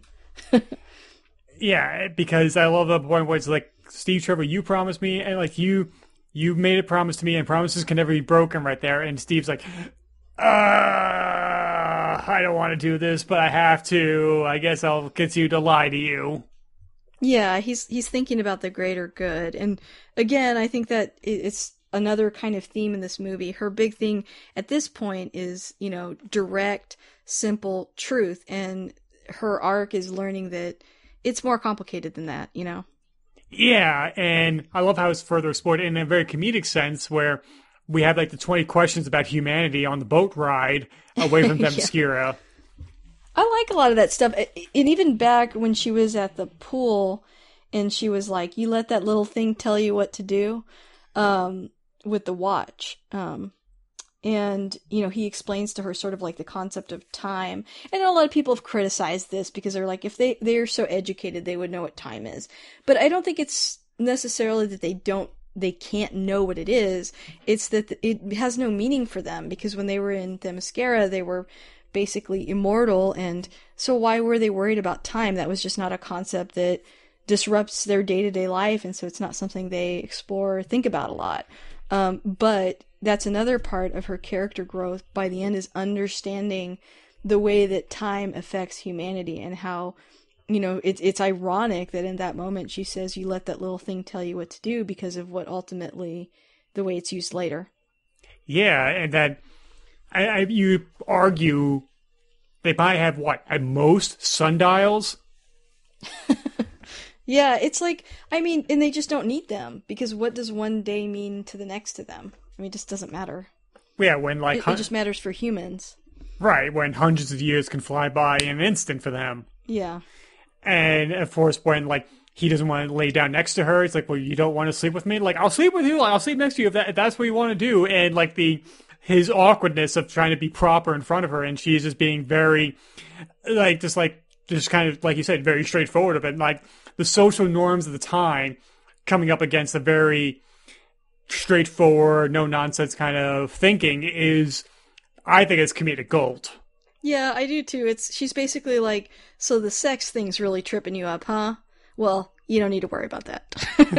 Because it's like he sort of has this attitude of like, because she's fish out of water, she's so innocent, she must not know the way men think, or, you know, that kind of stuff.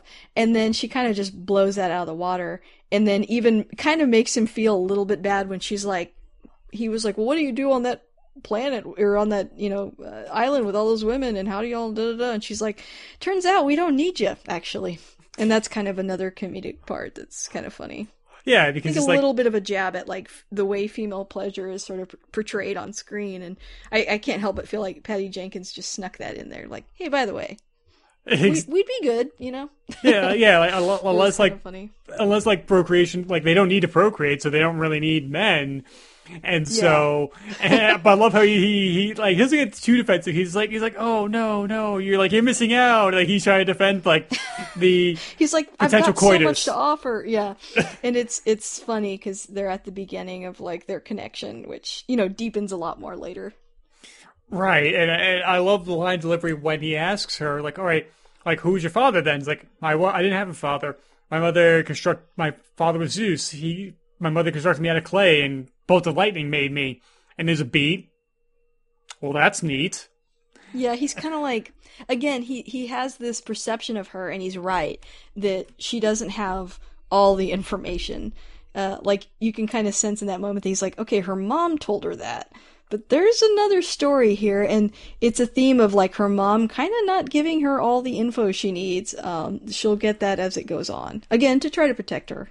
Yeah, it's like it's like she didn't have the talk with her daughter. no.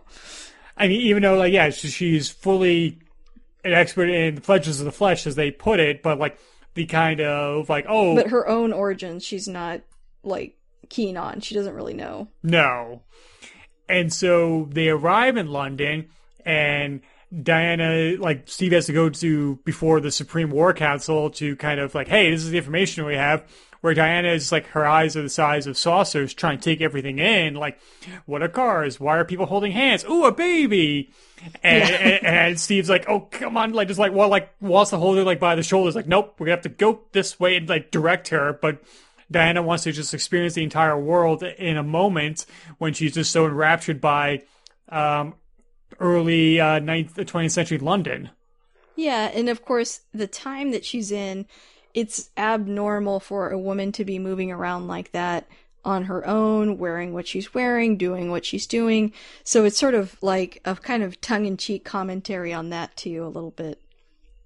Right. I mean, because even like there's a you can see like posters of like uh, people demanding like women's suffrage and like they want to have the chance to vote. Like Eddie, uh, was it um, uh, what's her character's name? Why I told you. Uh, Etta Uh, Can- is it Etta Candy? Yeah. Etta Candy, like saying, "Oh, we want to vote someday, and this is why this is the things we have to do in order to get that." And you just Yeah. wonder, it's something that's so foreign to Diana's nature. Yeah, she's like, that's dumb. And like, also their clothes she finds too restricting. And like, yeah, there's a lot of little kind of funny moments with that. Right, and I love when they have to take her to get clothes because she's still wearing her her armor, and like, no, we need to put you into something to be able to navigate through polite society. Yeah, and I like the addition of the glasses after she gets that dress too, because that's sort of, you know, again, a nod to Superman a little bit. Right, and, and I, I love how Etta Candy underlines it, like, really, Specs? That's gonna uh, deter you from the fact that she's the most beautiful woman you've ever seen? Yeah, and it, it comments on a, a on a little bit of a trope in movies too, where women like, you know, take the glasses off, and it's like, oh, I, I didn't realize how pretty they were. Now they now they're not wearing glasses. Right. It's like, mm, no. Yeah, like it, women in glasses are just as beautiful without wearing glasses, right there. So I don't know Yeah. why people have that issue. She's all that, maybe I don't know. that's, that's true.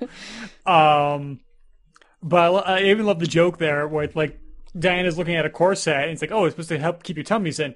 Like, and Diana asks, why would you keep your tummy in? And Etta Candy very snidely re- remarks, says somebody would never have to try and keep their tummy in. Yeah.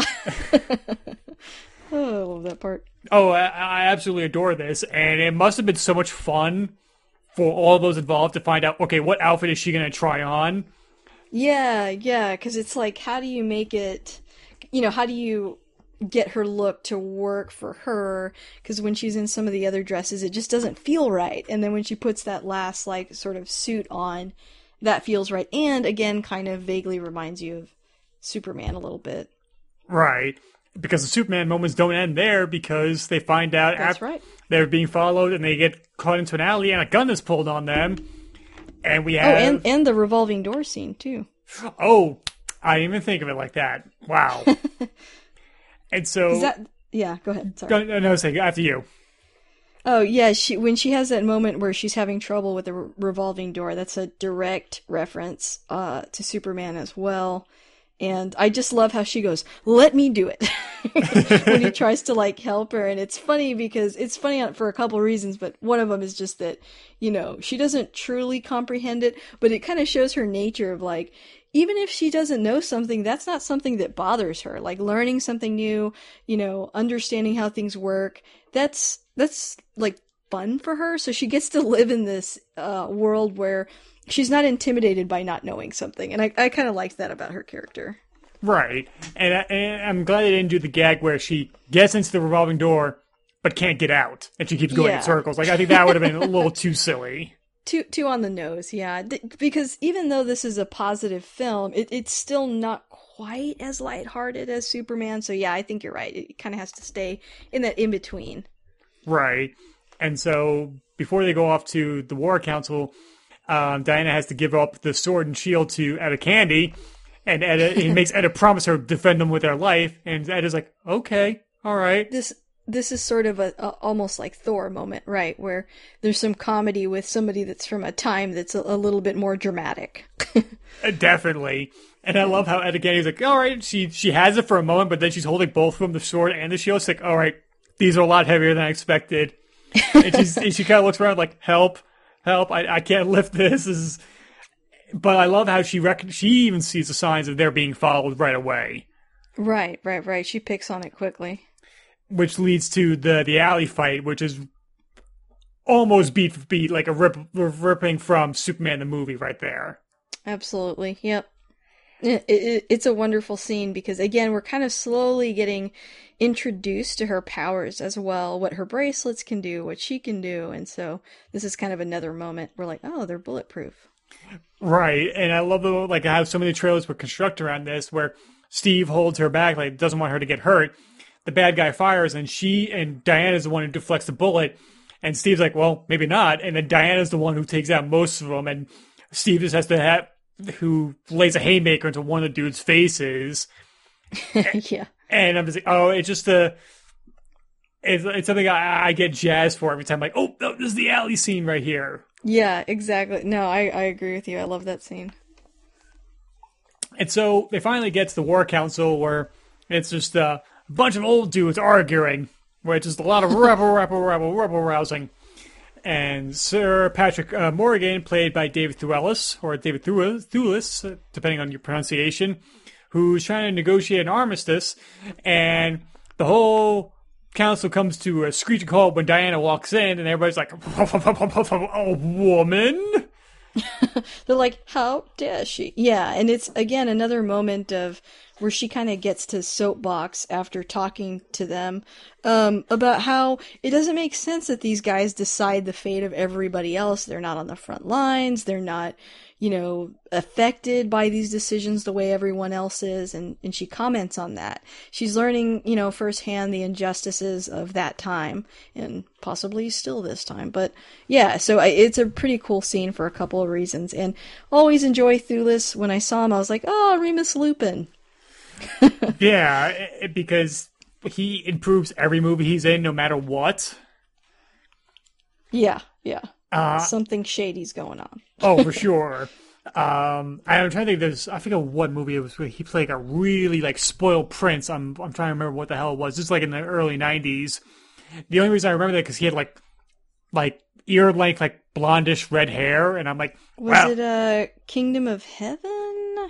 was he in, was he in Kingdom of Heaven? Yeah, I'm looking at his IMDb.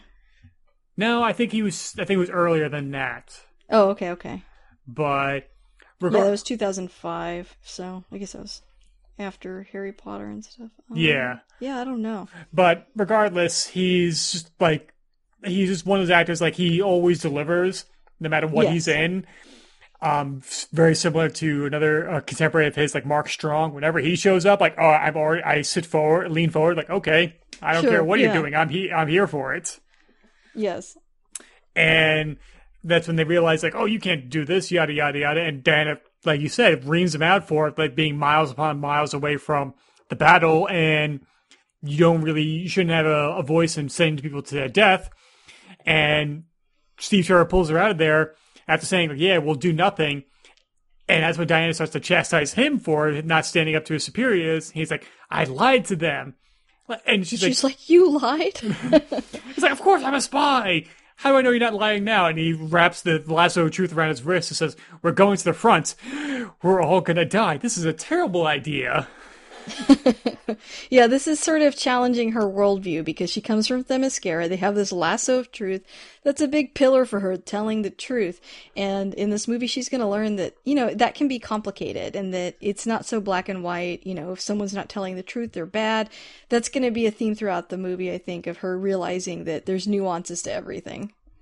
Yeah, it is realizing that the world is not simply black and white, it's just shades of gray, unfortunately. Mm-hmm. Yeah. But they can't do it alone. They gotta have some people there with them. And so they end up going to a pub to recruit the Moroccan spy Shamir, uh, Samir, excuse me, and the Scottish uh, marksman named Charlie. And I love how they don't really don't take Diana seriously like everybody else until Yeah. until they she she stops Charlie from being executed by another bar patron. And Samir's uh, line that they became like a rallying cry for so many people after seeing this movie when it comes to Diana, like I am both frightened and aroused. It is Yeah. it's a nice button to the scene right there. Yeah, yeah. Yeah, I really like the team that they put together. That's I think that's one of the underrated parts of the film. Right, and then we have oh, what was it? Um, uh, Ewen Bremner, who plays Charlie, who most people will recognize from Trainspotting. Yep, yep. and I'm just I was disappointed here where he doesn't say like for pleasure for other people's pleasure, and him because I, I absolutely adore him in Trainspotting. Oh yeah, he's great in that movie. Um, and so and then of course they beat up with uh, a little later on uh, Chief Napi, the Native American smuggler. But before that, we have the moment from the comics. I think this is from the New Fifty Two where. Diana is introduced to ice cream, and I love that little moment of humanity there where she thinks this man invented ice cream. Yeah, she's like, you should be very proud of this. Which is she's not wrong. No, I think that's what we should say to all ice cream makers, if, especially Yes, if it's like be it, proud. it's delicious. um. But then this is when she first starts to see the atrocities of the war when she sees the wounded coming back from the front. Yeah, I think this is where some of the reality is starting to set in, uh, because I I think she's so one note here, right? She really wants to get to Ares and stop him, but she hasn't actually seen the atrocities that Steve talks about until this point. So that's when it sort of starts to take a different meaning on for her, I think. Yeah, and, and I do enjoy the fact where like she we have this kind of high moment, like oh, we're going on an adventure. Until the reality sets in, which he literally Right. she crosses a threshold by crossing that bridge. Yeah. To head well, she's this- got that thing too, where like you know, there's she's like the young warrior, like I can't wait to do battle until you're actually in it, and then you're like, oh, this is bad. so, yeah, Right. You think of like the lofty ideas of what battle could mean for you. And like I think of All Quiet on the Western Front, where Yeah. where they show like the very beginning of the movie, it's like all the propaganda to get the the young boys to go to the front, where they're all like, I can't wait to go to the front, I can't wait to join the battle. Until we follow soldiers going through hell on earth. And by the end of the movie, we see one soldier go back to his old school where he was recruited and seeing the exact same thing happening to a new batch of kids. right, right, yeah, definitely comment commenting on that for sure. Definitely. And I do enjoy the moment here where Diana is talking to the, the chief and like saying like, why do you do this? And it's like, well, I don't have a home anymore. It was taken away by Steve's people. And just the, the multifaceted nature of humanity, whereas far more complicated than Diana could have possibly imagined. Right, because I think up until this point she thought, oh, there's a good side and a bad side to the war, which I mean, generally in history we think that.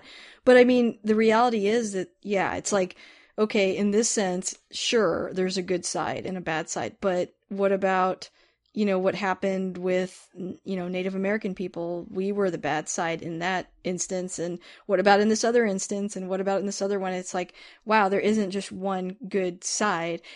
You know, it's subjective, um, and and humanity is complicated and constantly at war. I think maybe she thought that World War One was like, oh, this is like a new bad thing that's happening, and now she's realizing, oh man, you guys actually uh, fight a lot. There's a lot of fighting.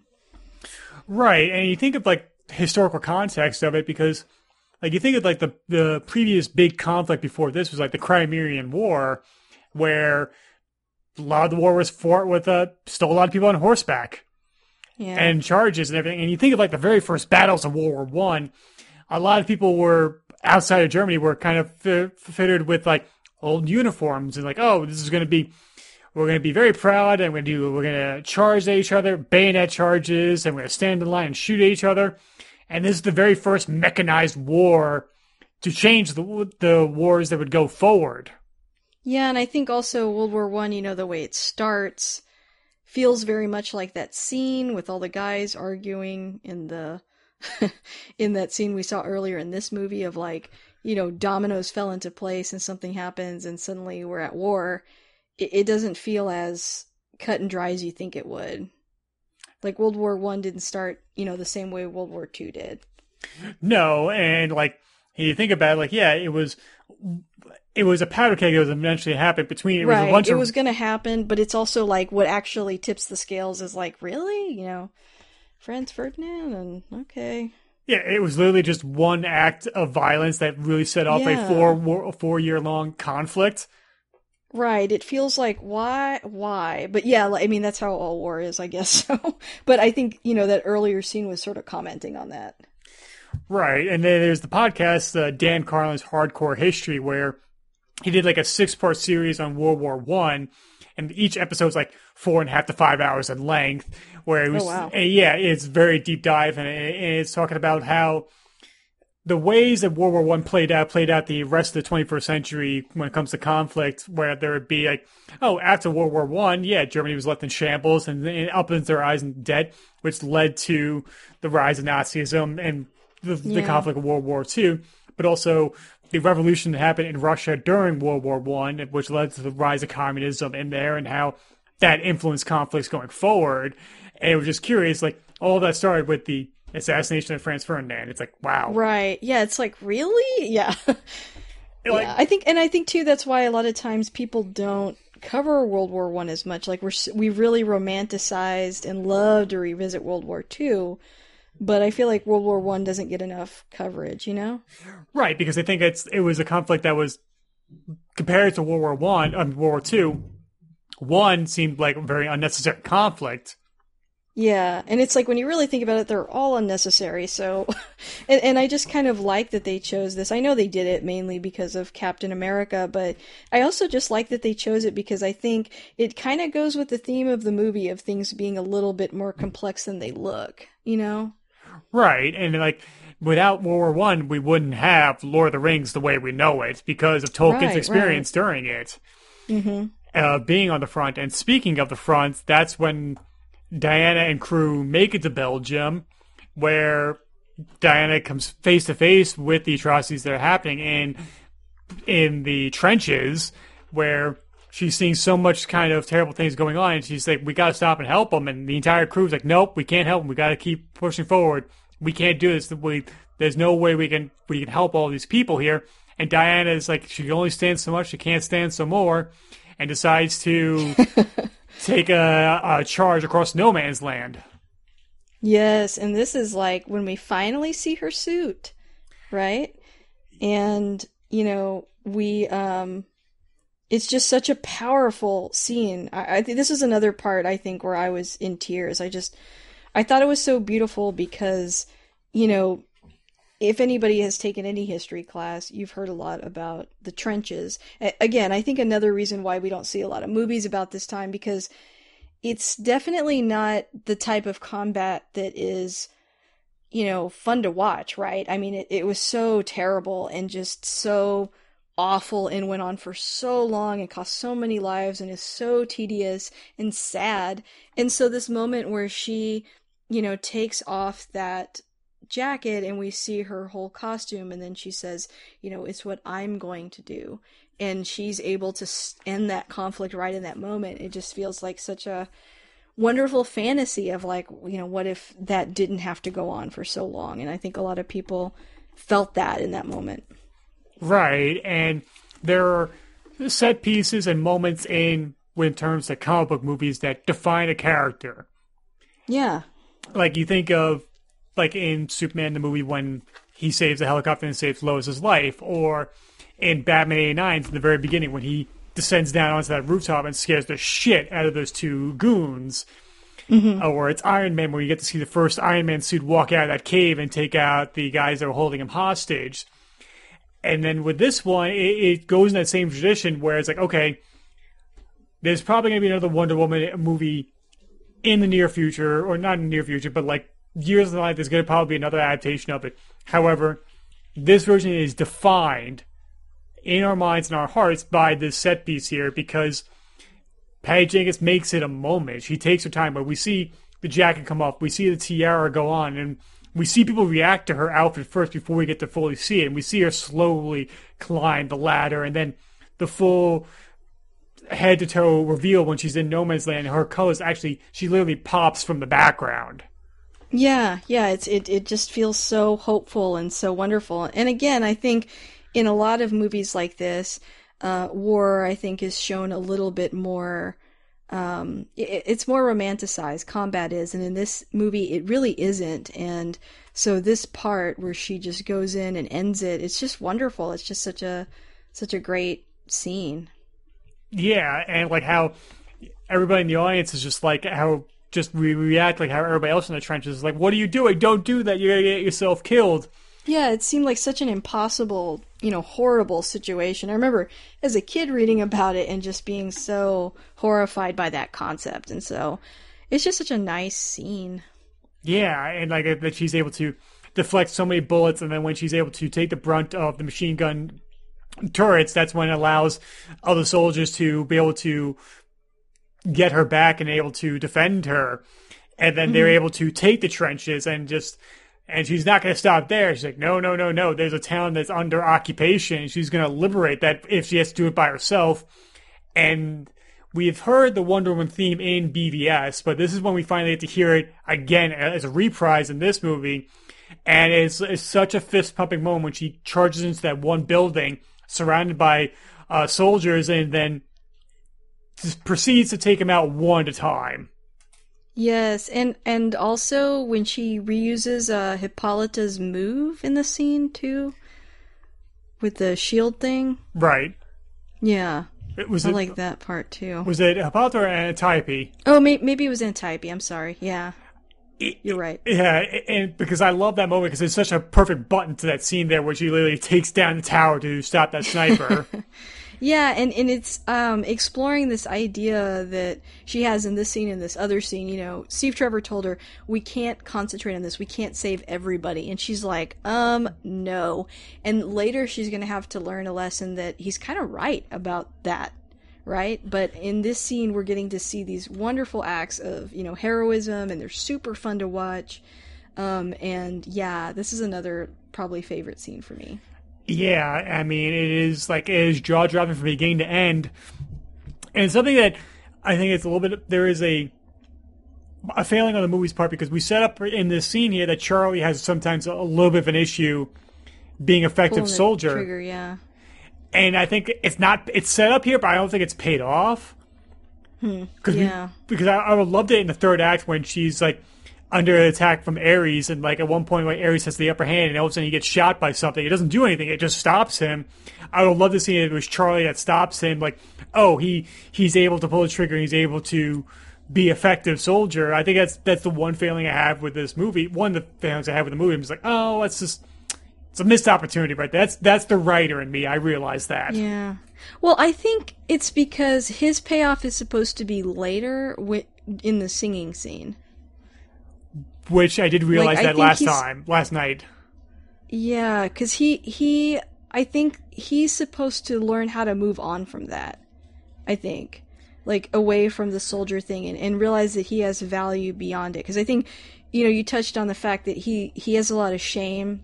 Uh, especially back then, you know, I think they called it shell shock, but it certainly wasn't something that they acknowledged PTSD, right? Like it was shameful, it was embarrassing, it means you're a coward, and he's got the weight of that and he can't bring himself essentially to take another life, which is kind of a good thing, right? Like he's having trouble doing that. And I think she wants him to grow and move past that. And so that later scene when she's like, who would sing for us? And he's able to sing and find joy again. I think, I think that's supposed to be kind of his turning point. Now that you say it like that, that makes a lot more sense. I think, I think, I mean, that's a theory, but it is true that it would be satisfying to see him finally pull the trigger too. I, I think it, it just depends on how you look at, you know, where he's at. right. I mean, And it's subjective. yeah, exactly. Um, but yeah, it is like to see Diana go ham on these dudes and throwing tanks around and Yeah. and seeing her fight back to back with Steve Trevor. It's just like it is an awe-inspiring moment. Yeah, I think again, slowly sort of introducing how much strength that she actually has. Um, I think that's always a good idea in, in a movie because it's kind of like it helps set the stakes and it helps us understand, you know, the world that she's in. But I always think it's a good idea to kind of do that slowly, so you know, it doesn't open up with her throwing tanks and stuff. And I kind of like that. Right. We slowly build up to just how powerful she is. And then afterwards, once they've saved the entire village, we get to my favorite scene in the movie, where it's it's later on at night in the village, and they're all the residents are celebrating the fact they've been liberated, and they decide to dance.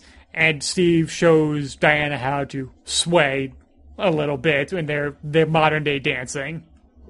Yeah, I've seen a lot of criticism on this movie that the movie slows down to a halt here, and I completely disagree. I think this is a really important moment in the movie because you know, a lot of this is setting up Diana to make a really difficult decision in the end, I think.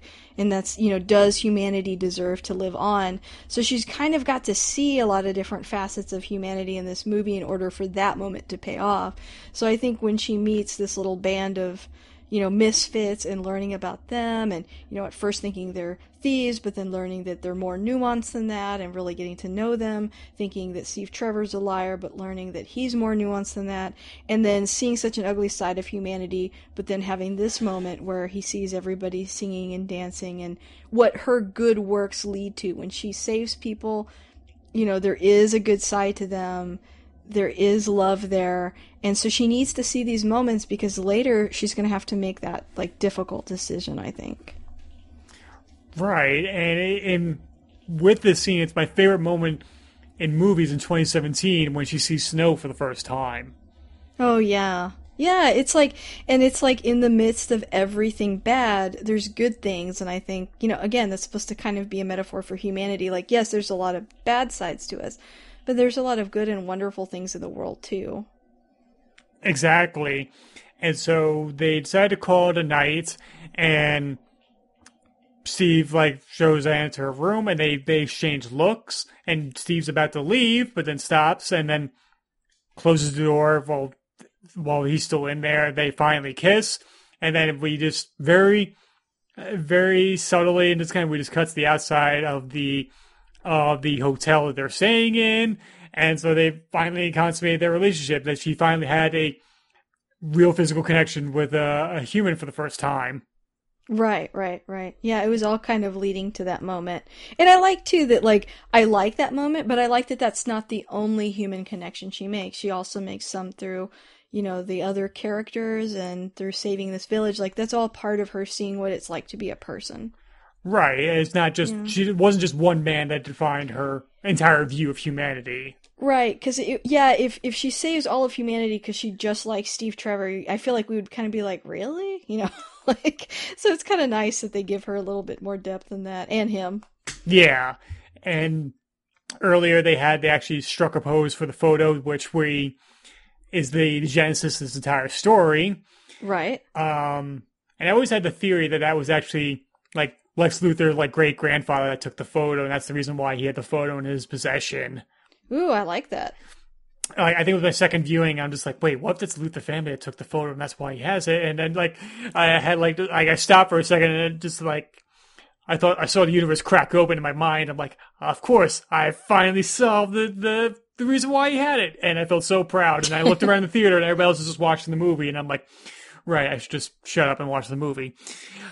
um, and so they realized that Dr. Poison and Ludendorff were going to the German High Command gala the following day, and they decide to go undercover. Well, Steve is, he doesn't want Diana to, but she just has her own plans. And she, I think she, I think she mugged that lady for her dress. Um, Yep, she just looked her up and down like, yeah, that'll work. And I love the fact that when, when we actually see them at the party, everybody is kind of like in beige and browns. And she's the only one in bright blue. mm-hmm. Yeah, it's and it's a beautiful dress. I love it. It is like very flowing and everything. And so it's, and she has her sword in her back. Like, you think like, oh, it's just part of her dress. Like, no, she's got a weapon on her and it looks badass. Yeah.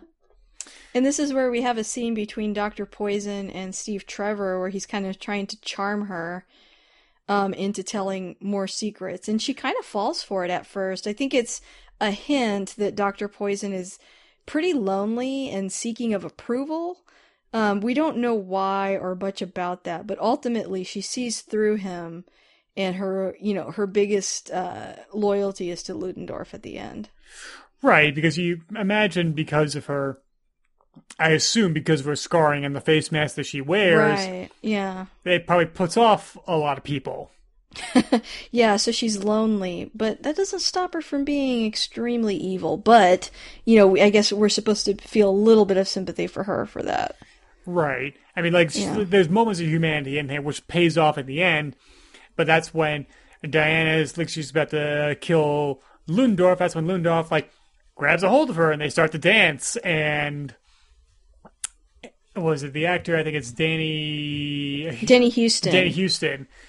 And I just love how he's like mustache twirling evil in this. Yes, very. Yeah, and and he's and his character Ludendorff is a real person, a real figure in World War One. Yes, he was a very like, famous uh, German general that was like one of the forefronts of like their first uh, attack into Belgium. And I think the famous story is that like a village that they had surrounded but hadn't taken it. He walked up to the, the big giant church and on with his sword, he knocked on the church doors. It's like, all right, we have you surrounded, so you might as well just come out now.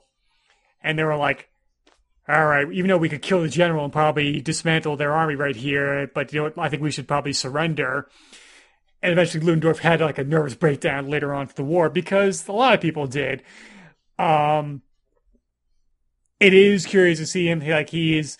They paint him off to be the red herring, of thinking that he he has to be Ares. Yeah. Right. Yeah. I mean, we're meant to think, you know, he's the big bad, and then the secondary big bad is is Doctor Poison. Exactly, and but that's when Diana has her chance to kill him, but Steve Trevor stops her. Mm-hmm. He's like, this is not the right time because this is all a big distraction from what he's actually doing. Right, and because while that was going on, they set up the, the they fire onto the, the village they just saved with the new poison that was just created, and it does end up killing everybody in the town. Yeah, and again, it's it's a moment, a character growth moment for Wonder Woman to realize she can't just fight everyone off to save them. That you know, there's a lot of nuance and complexity that she doesn't yet understand about humanity and how they fight. Right, and then she turns to Steve Trevor after witnessing the destruction. and like, I could have prevented this if you just let me. And and she's like, she's blamed Steve for all these deaths here, and decides to go off to kill Ludendorff once and for all. And she finally catches up with him at an army base where they're fi- they're filling um, new planes with all these poisons, and that's when Diana finally goes toe to toe with Ludendorff. Now, who's been juicing with these kind of weird form of steroids, and they finally have a, a fisticuffs. Yeah, and again, sort of still keeping going the narrative that he's the big bad guy. Um, and yeah, that's the the po- or the uh, enhancers that Doctor Poison made for him, right? Like she makes him these little. She's like, oh, these are gonna make you really strong for like a little bit, so he can like fight Wonder Woman in the scene. But ultimately, she defeats him. And while she's doing that, she doesn't realize it, but Steve Trevor is trying to tell her about something bigger than Ludendorff. Um, but she can't hear him, doesn't listen to him, and so she misses something, you know, that's going to happen in, in a little bit. But Instead, she all her focus is on Ludendorff and fighting him. Yeah, it's almost like the first, like, kind of like how in World War II, where Nazis were on amphetamines, and that's how the Blitzkrieg was kind of right. run on by, like, oh, we're just gonna be drugged out to the gills, and we're like, we we can go for days without sleeping, yada yada yada. Oh, and the Steve Trevor thing, I think doesn't happen until the next part. Sorry, I think I misspoke with that. Oh, that's fine. Yeah, I mean, I podcast with Jamie Drewley. We jump around all the time when it comes to storylines there. Yeah. Um, but no, like he tries to like after Diana kills Ludendorff, that's when everybody should stop. Ares is destroyed, but that's when everybody's still going about their business and their the war effort still continues, and that's when Steve comes tells the truth. The fact like maybe Ares isn't behind this. Maybe it's just this is just humanity how they are. Right. And again, this is all setting her up to have to decide like is that true or not? Right. Like is humanity just by nature destructive or not? Yeah, should she just go back to Themyscira and be like peace out like they did a long time ago? Right.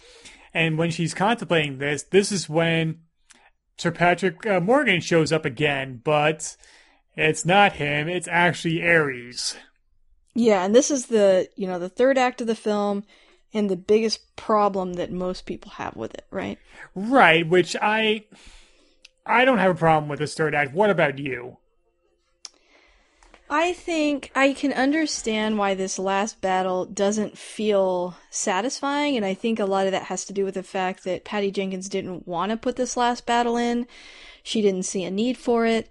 I think that focusing too much on the bad guys of this movie doesn't really make sense because ultimately Ares, Dr. Poison, and Ludendorff are not even the bad guy here. The bad guy is deciding if humanity should continue or not. And there's no one person that can truly represent that.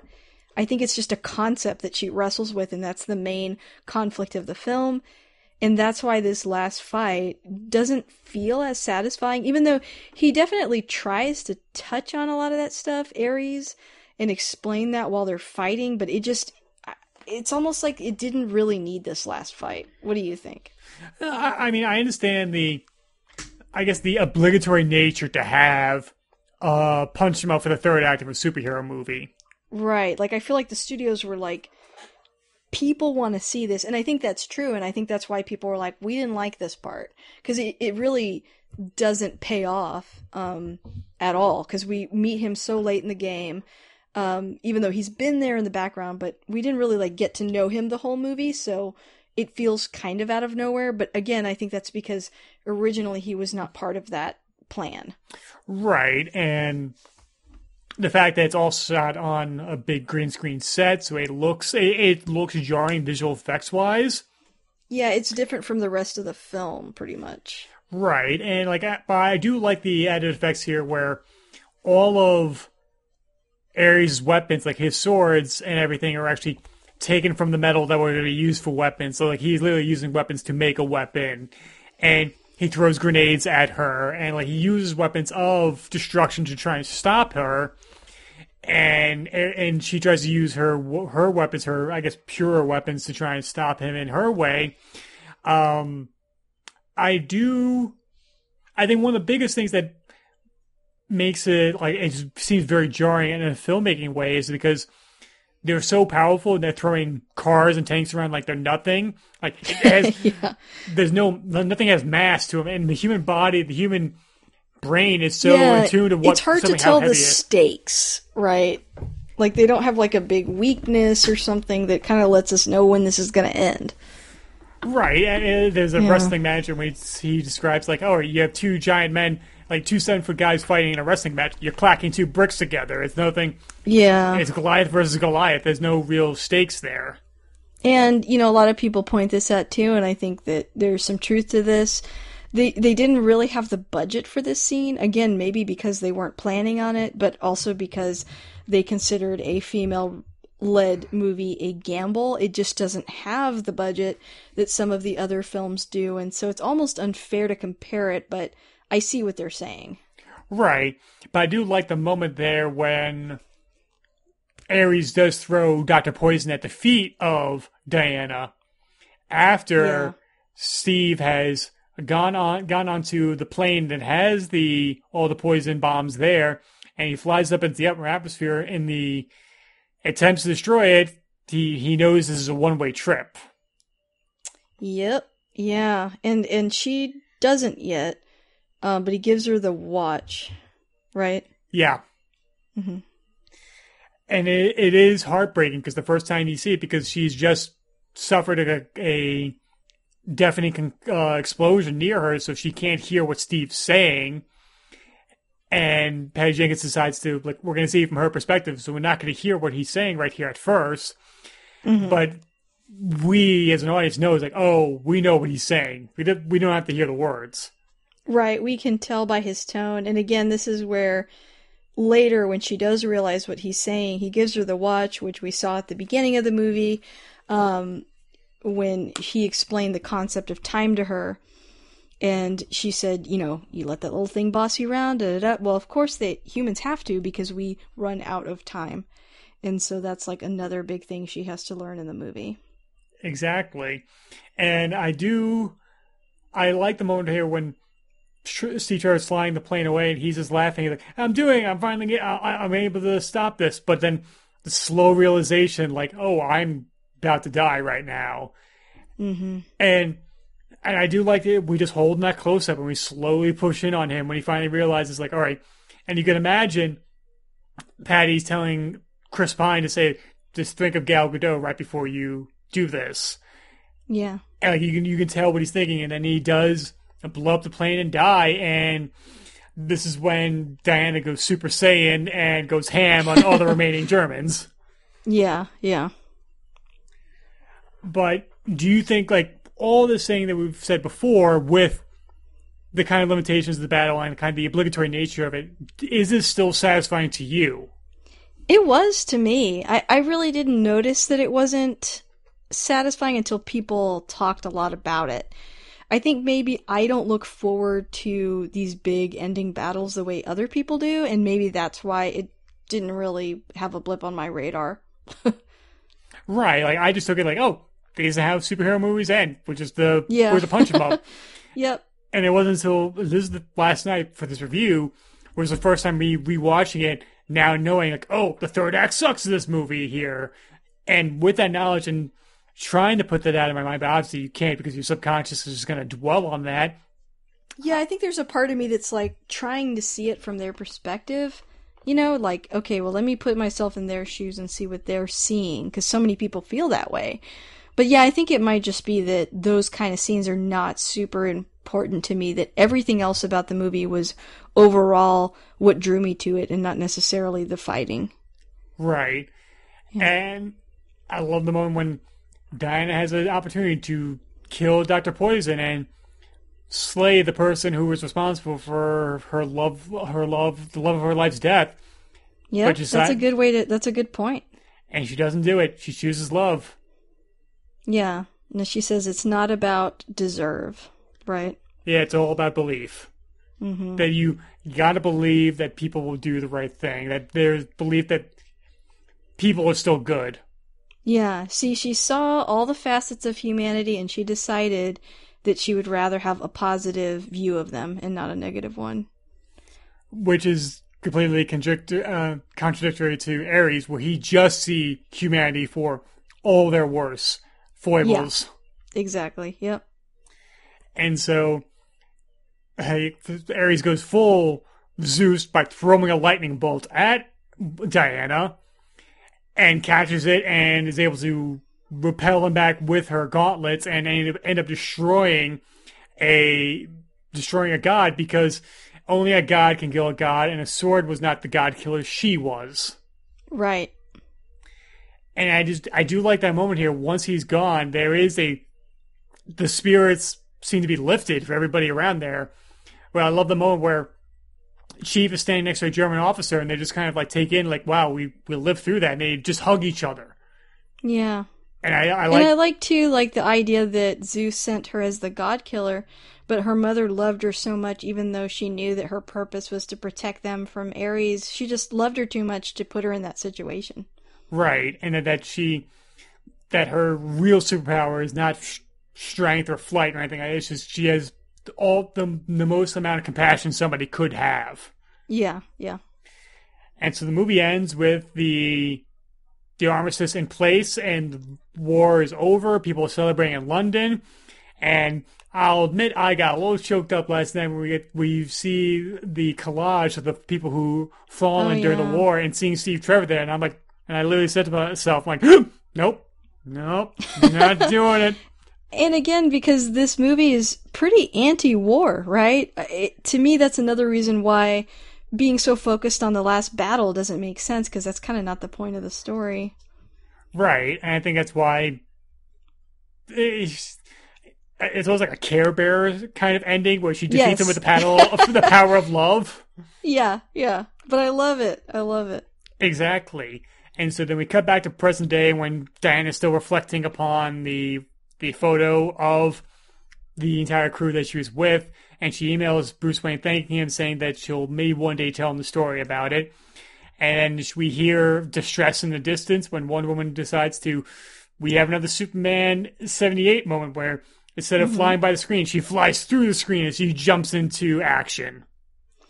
Yeah, and uh, you know, just kind of going back, I, I don't, I don't want to be too negative about this at all, but um, there was some there was some review that I had like read or listened to, and you know they really focused on what they think are flaws in this movie, and I really think this is a moment where it highlights how subjective this really is because you know they kept saying things like well i don't like when the whole movie slowed down for that you know dancing scene and i the last battle wasn't very exciting and i didn't care to hear so much about you know their relationship and i'm like you know this is just one of those things where this movie is in going in a different direction and is a different type of film from some of the other superhero films and so you know those other superhero films are not bad or done incorrectly, but neither is this one. And that there's two different audiences, I think, for those films, you know?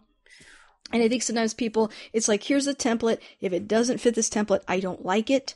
And that's fine. You don't have to, but it doesn't mean that the movie's bad. It just means that it is a different type of film, I think. Right. I think comic books have shown over 80 years of publication that you can have. It can be diverse, yeah. yeah, like a Superman story is not going to be the same as an X Men story or a Sandman story. Right, and and I think you know for a long time a lot of the superhero films were very similar, and we're now getting into this era of you know which really started before this, but I mean you've now you've got your Deadpool's and your you know different types of superhero films that don't necessarily fit that same mold, and I think as that goes on, people are tending to be a little bit more open to it. But even in 2017 when this came out i think there were just a lot of people that were like this does not fit my idea of what these are supposed to be and, and it makes them not like it you know Right. I mean, like you think of like Ant Man, the Wasp, and Joker. They're both comic book Yeah. movies, but they both do things very differently, and they're still people still enjoy them for their approaches to storytelling. Exactly yep that's a good that's a good comparison Yeah. And so, uh, final thoughts on Wonder Woman 2017. um i i love it and i never mind revisiting it i am incredibly pumped for the sequel and I think that this movie proved that you can have a female lead in a hero position that, you know, isn't necessarily, you know, Sarah Connor, but can still be, you know, a very strong, positive presence. And I'm glad that we got to see that because I think for a long time in Hollywood, being a, a heroine meant that you had to be really tough as nails and have this really sad backstory and overcome all this stuff. And I think that those are great stories, but there's just so many to tell. And so this is a different type of story and I think it has a lot of value and I, I think it, it gave a lot of hope and inspired a lot of, you know, young viewers, men and women, and I just can't wait to see what they do next with it. Very nice. And I agree with you. Like this shows that A, that you can do female led um, action movies in a different way. You can do comic book movies in a very different way. And just that not all comic book movies can have to be super dour and everything. We can have a message of hope and everything without it being too schmaltzy or just like. Yeah. And I just feel like the more, I guess, like the more the, the world turns to a darker and darker place, I think it's we we need these movies more and more. And I think that's why this Shazam and Aquaman were so heralded, like and they so much they were appreciated because they're, they, they, it was lighter touch when it comes to the storytelling. And it had been a minute since I rewatched this, and I, as soon as the movie was over, I kicked myself. I'm like, why have like it's been over a year since I watched this. Why haven't I done this more often? Oh and, yeah, same here. and I plan to rewatch a lot more. And I can't, like you, I cannot wait for Wonder Woman 1984. Um, I'm willing to wait until it's safe to go see it. I don't need to see it right right this second here. I'll wait until it's like a safe time to go back to the movie theaters. Yeah. But I, I want to see the it. Same way. Yeah, I'm like, if it means I could still see in the movie theater in that format, I'm willing to wait. Like I, yes. I, I, don't yeah. want to see it on my at home first. I want to see it on the big screen where it was meant, it was intended to be seen. Mm-hmm. But that's me being a format snob. No, I mean I agree. I, I, I would rather just wait. Like some movies, I'm like, okay, I'll see that at home. But this movie, you know, I do think it needs to be on the big screen. Yeah, exactly. But yeah, and so Lisa, thank you for taking time out of your day to talk Wonder Woman with me. Yeah, of course, anytime. Uh, well, thank you. And where can people follow you on social media and your podcast if they want to? Oh, yeah. So you can catch me on Twitter. I'm at ILTM Podcast. Also have an Instagram. I love that movie podcast.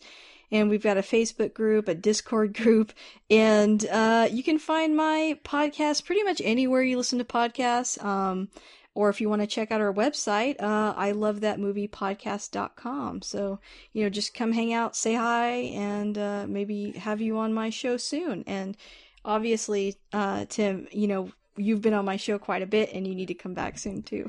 yeah, I was literally thinking about it. like, I gotta find something to. I was playing Skyrim last night and I'm like, oh, we, I could totally talk about it on her show.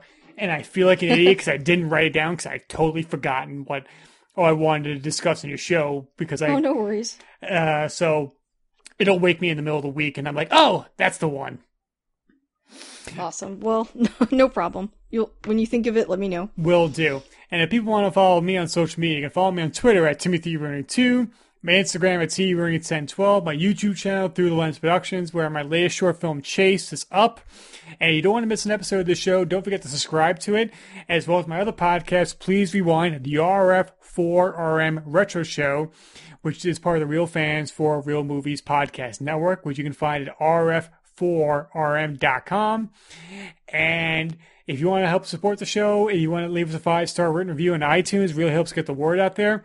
If you do so, I will leave. If you and you write a review, I'll read it on the show and give you a shout out. So, uh, if you want to get shout out on, on the show, please uh, help out the show. It only takes a minute of your time. Again, Lisa, thank you for taking time out of your day to talk Wonder Woman with me. Yeah, of course. Thank you so much. No problem. Come back next time as we continue to talk about movies and pop culture, and we'll speak to you soon.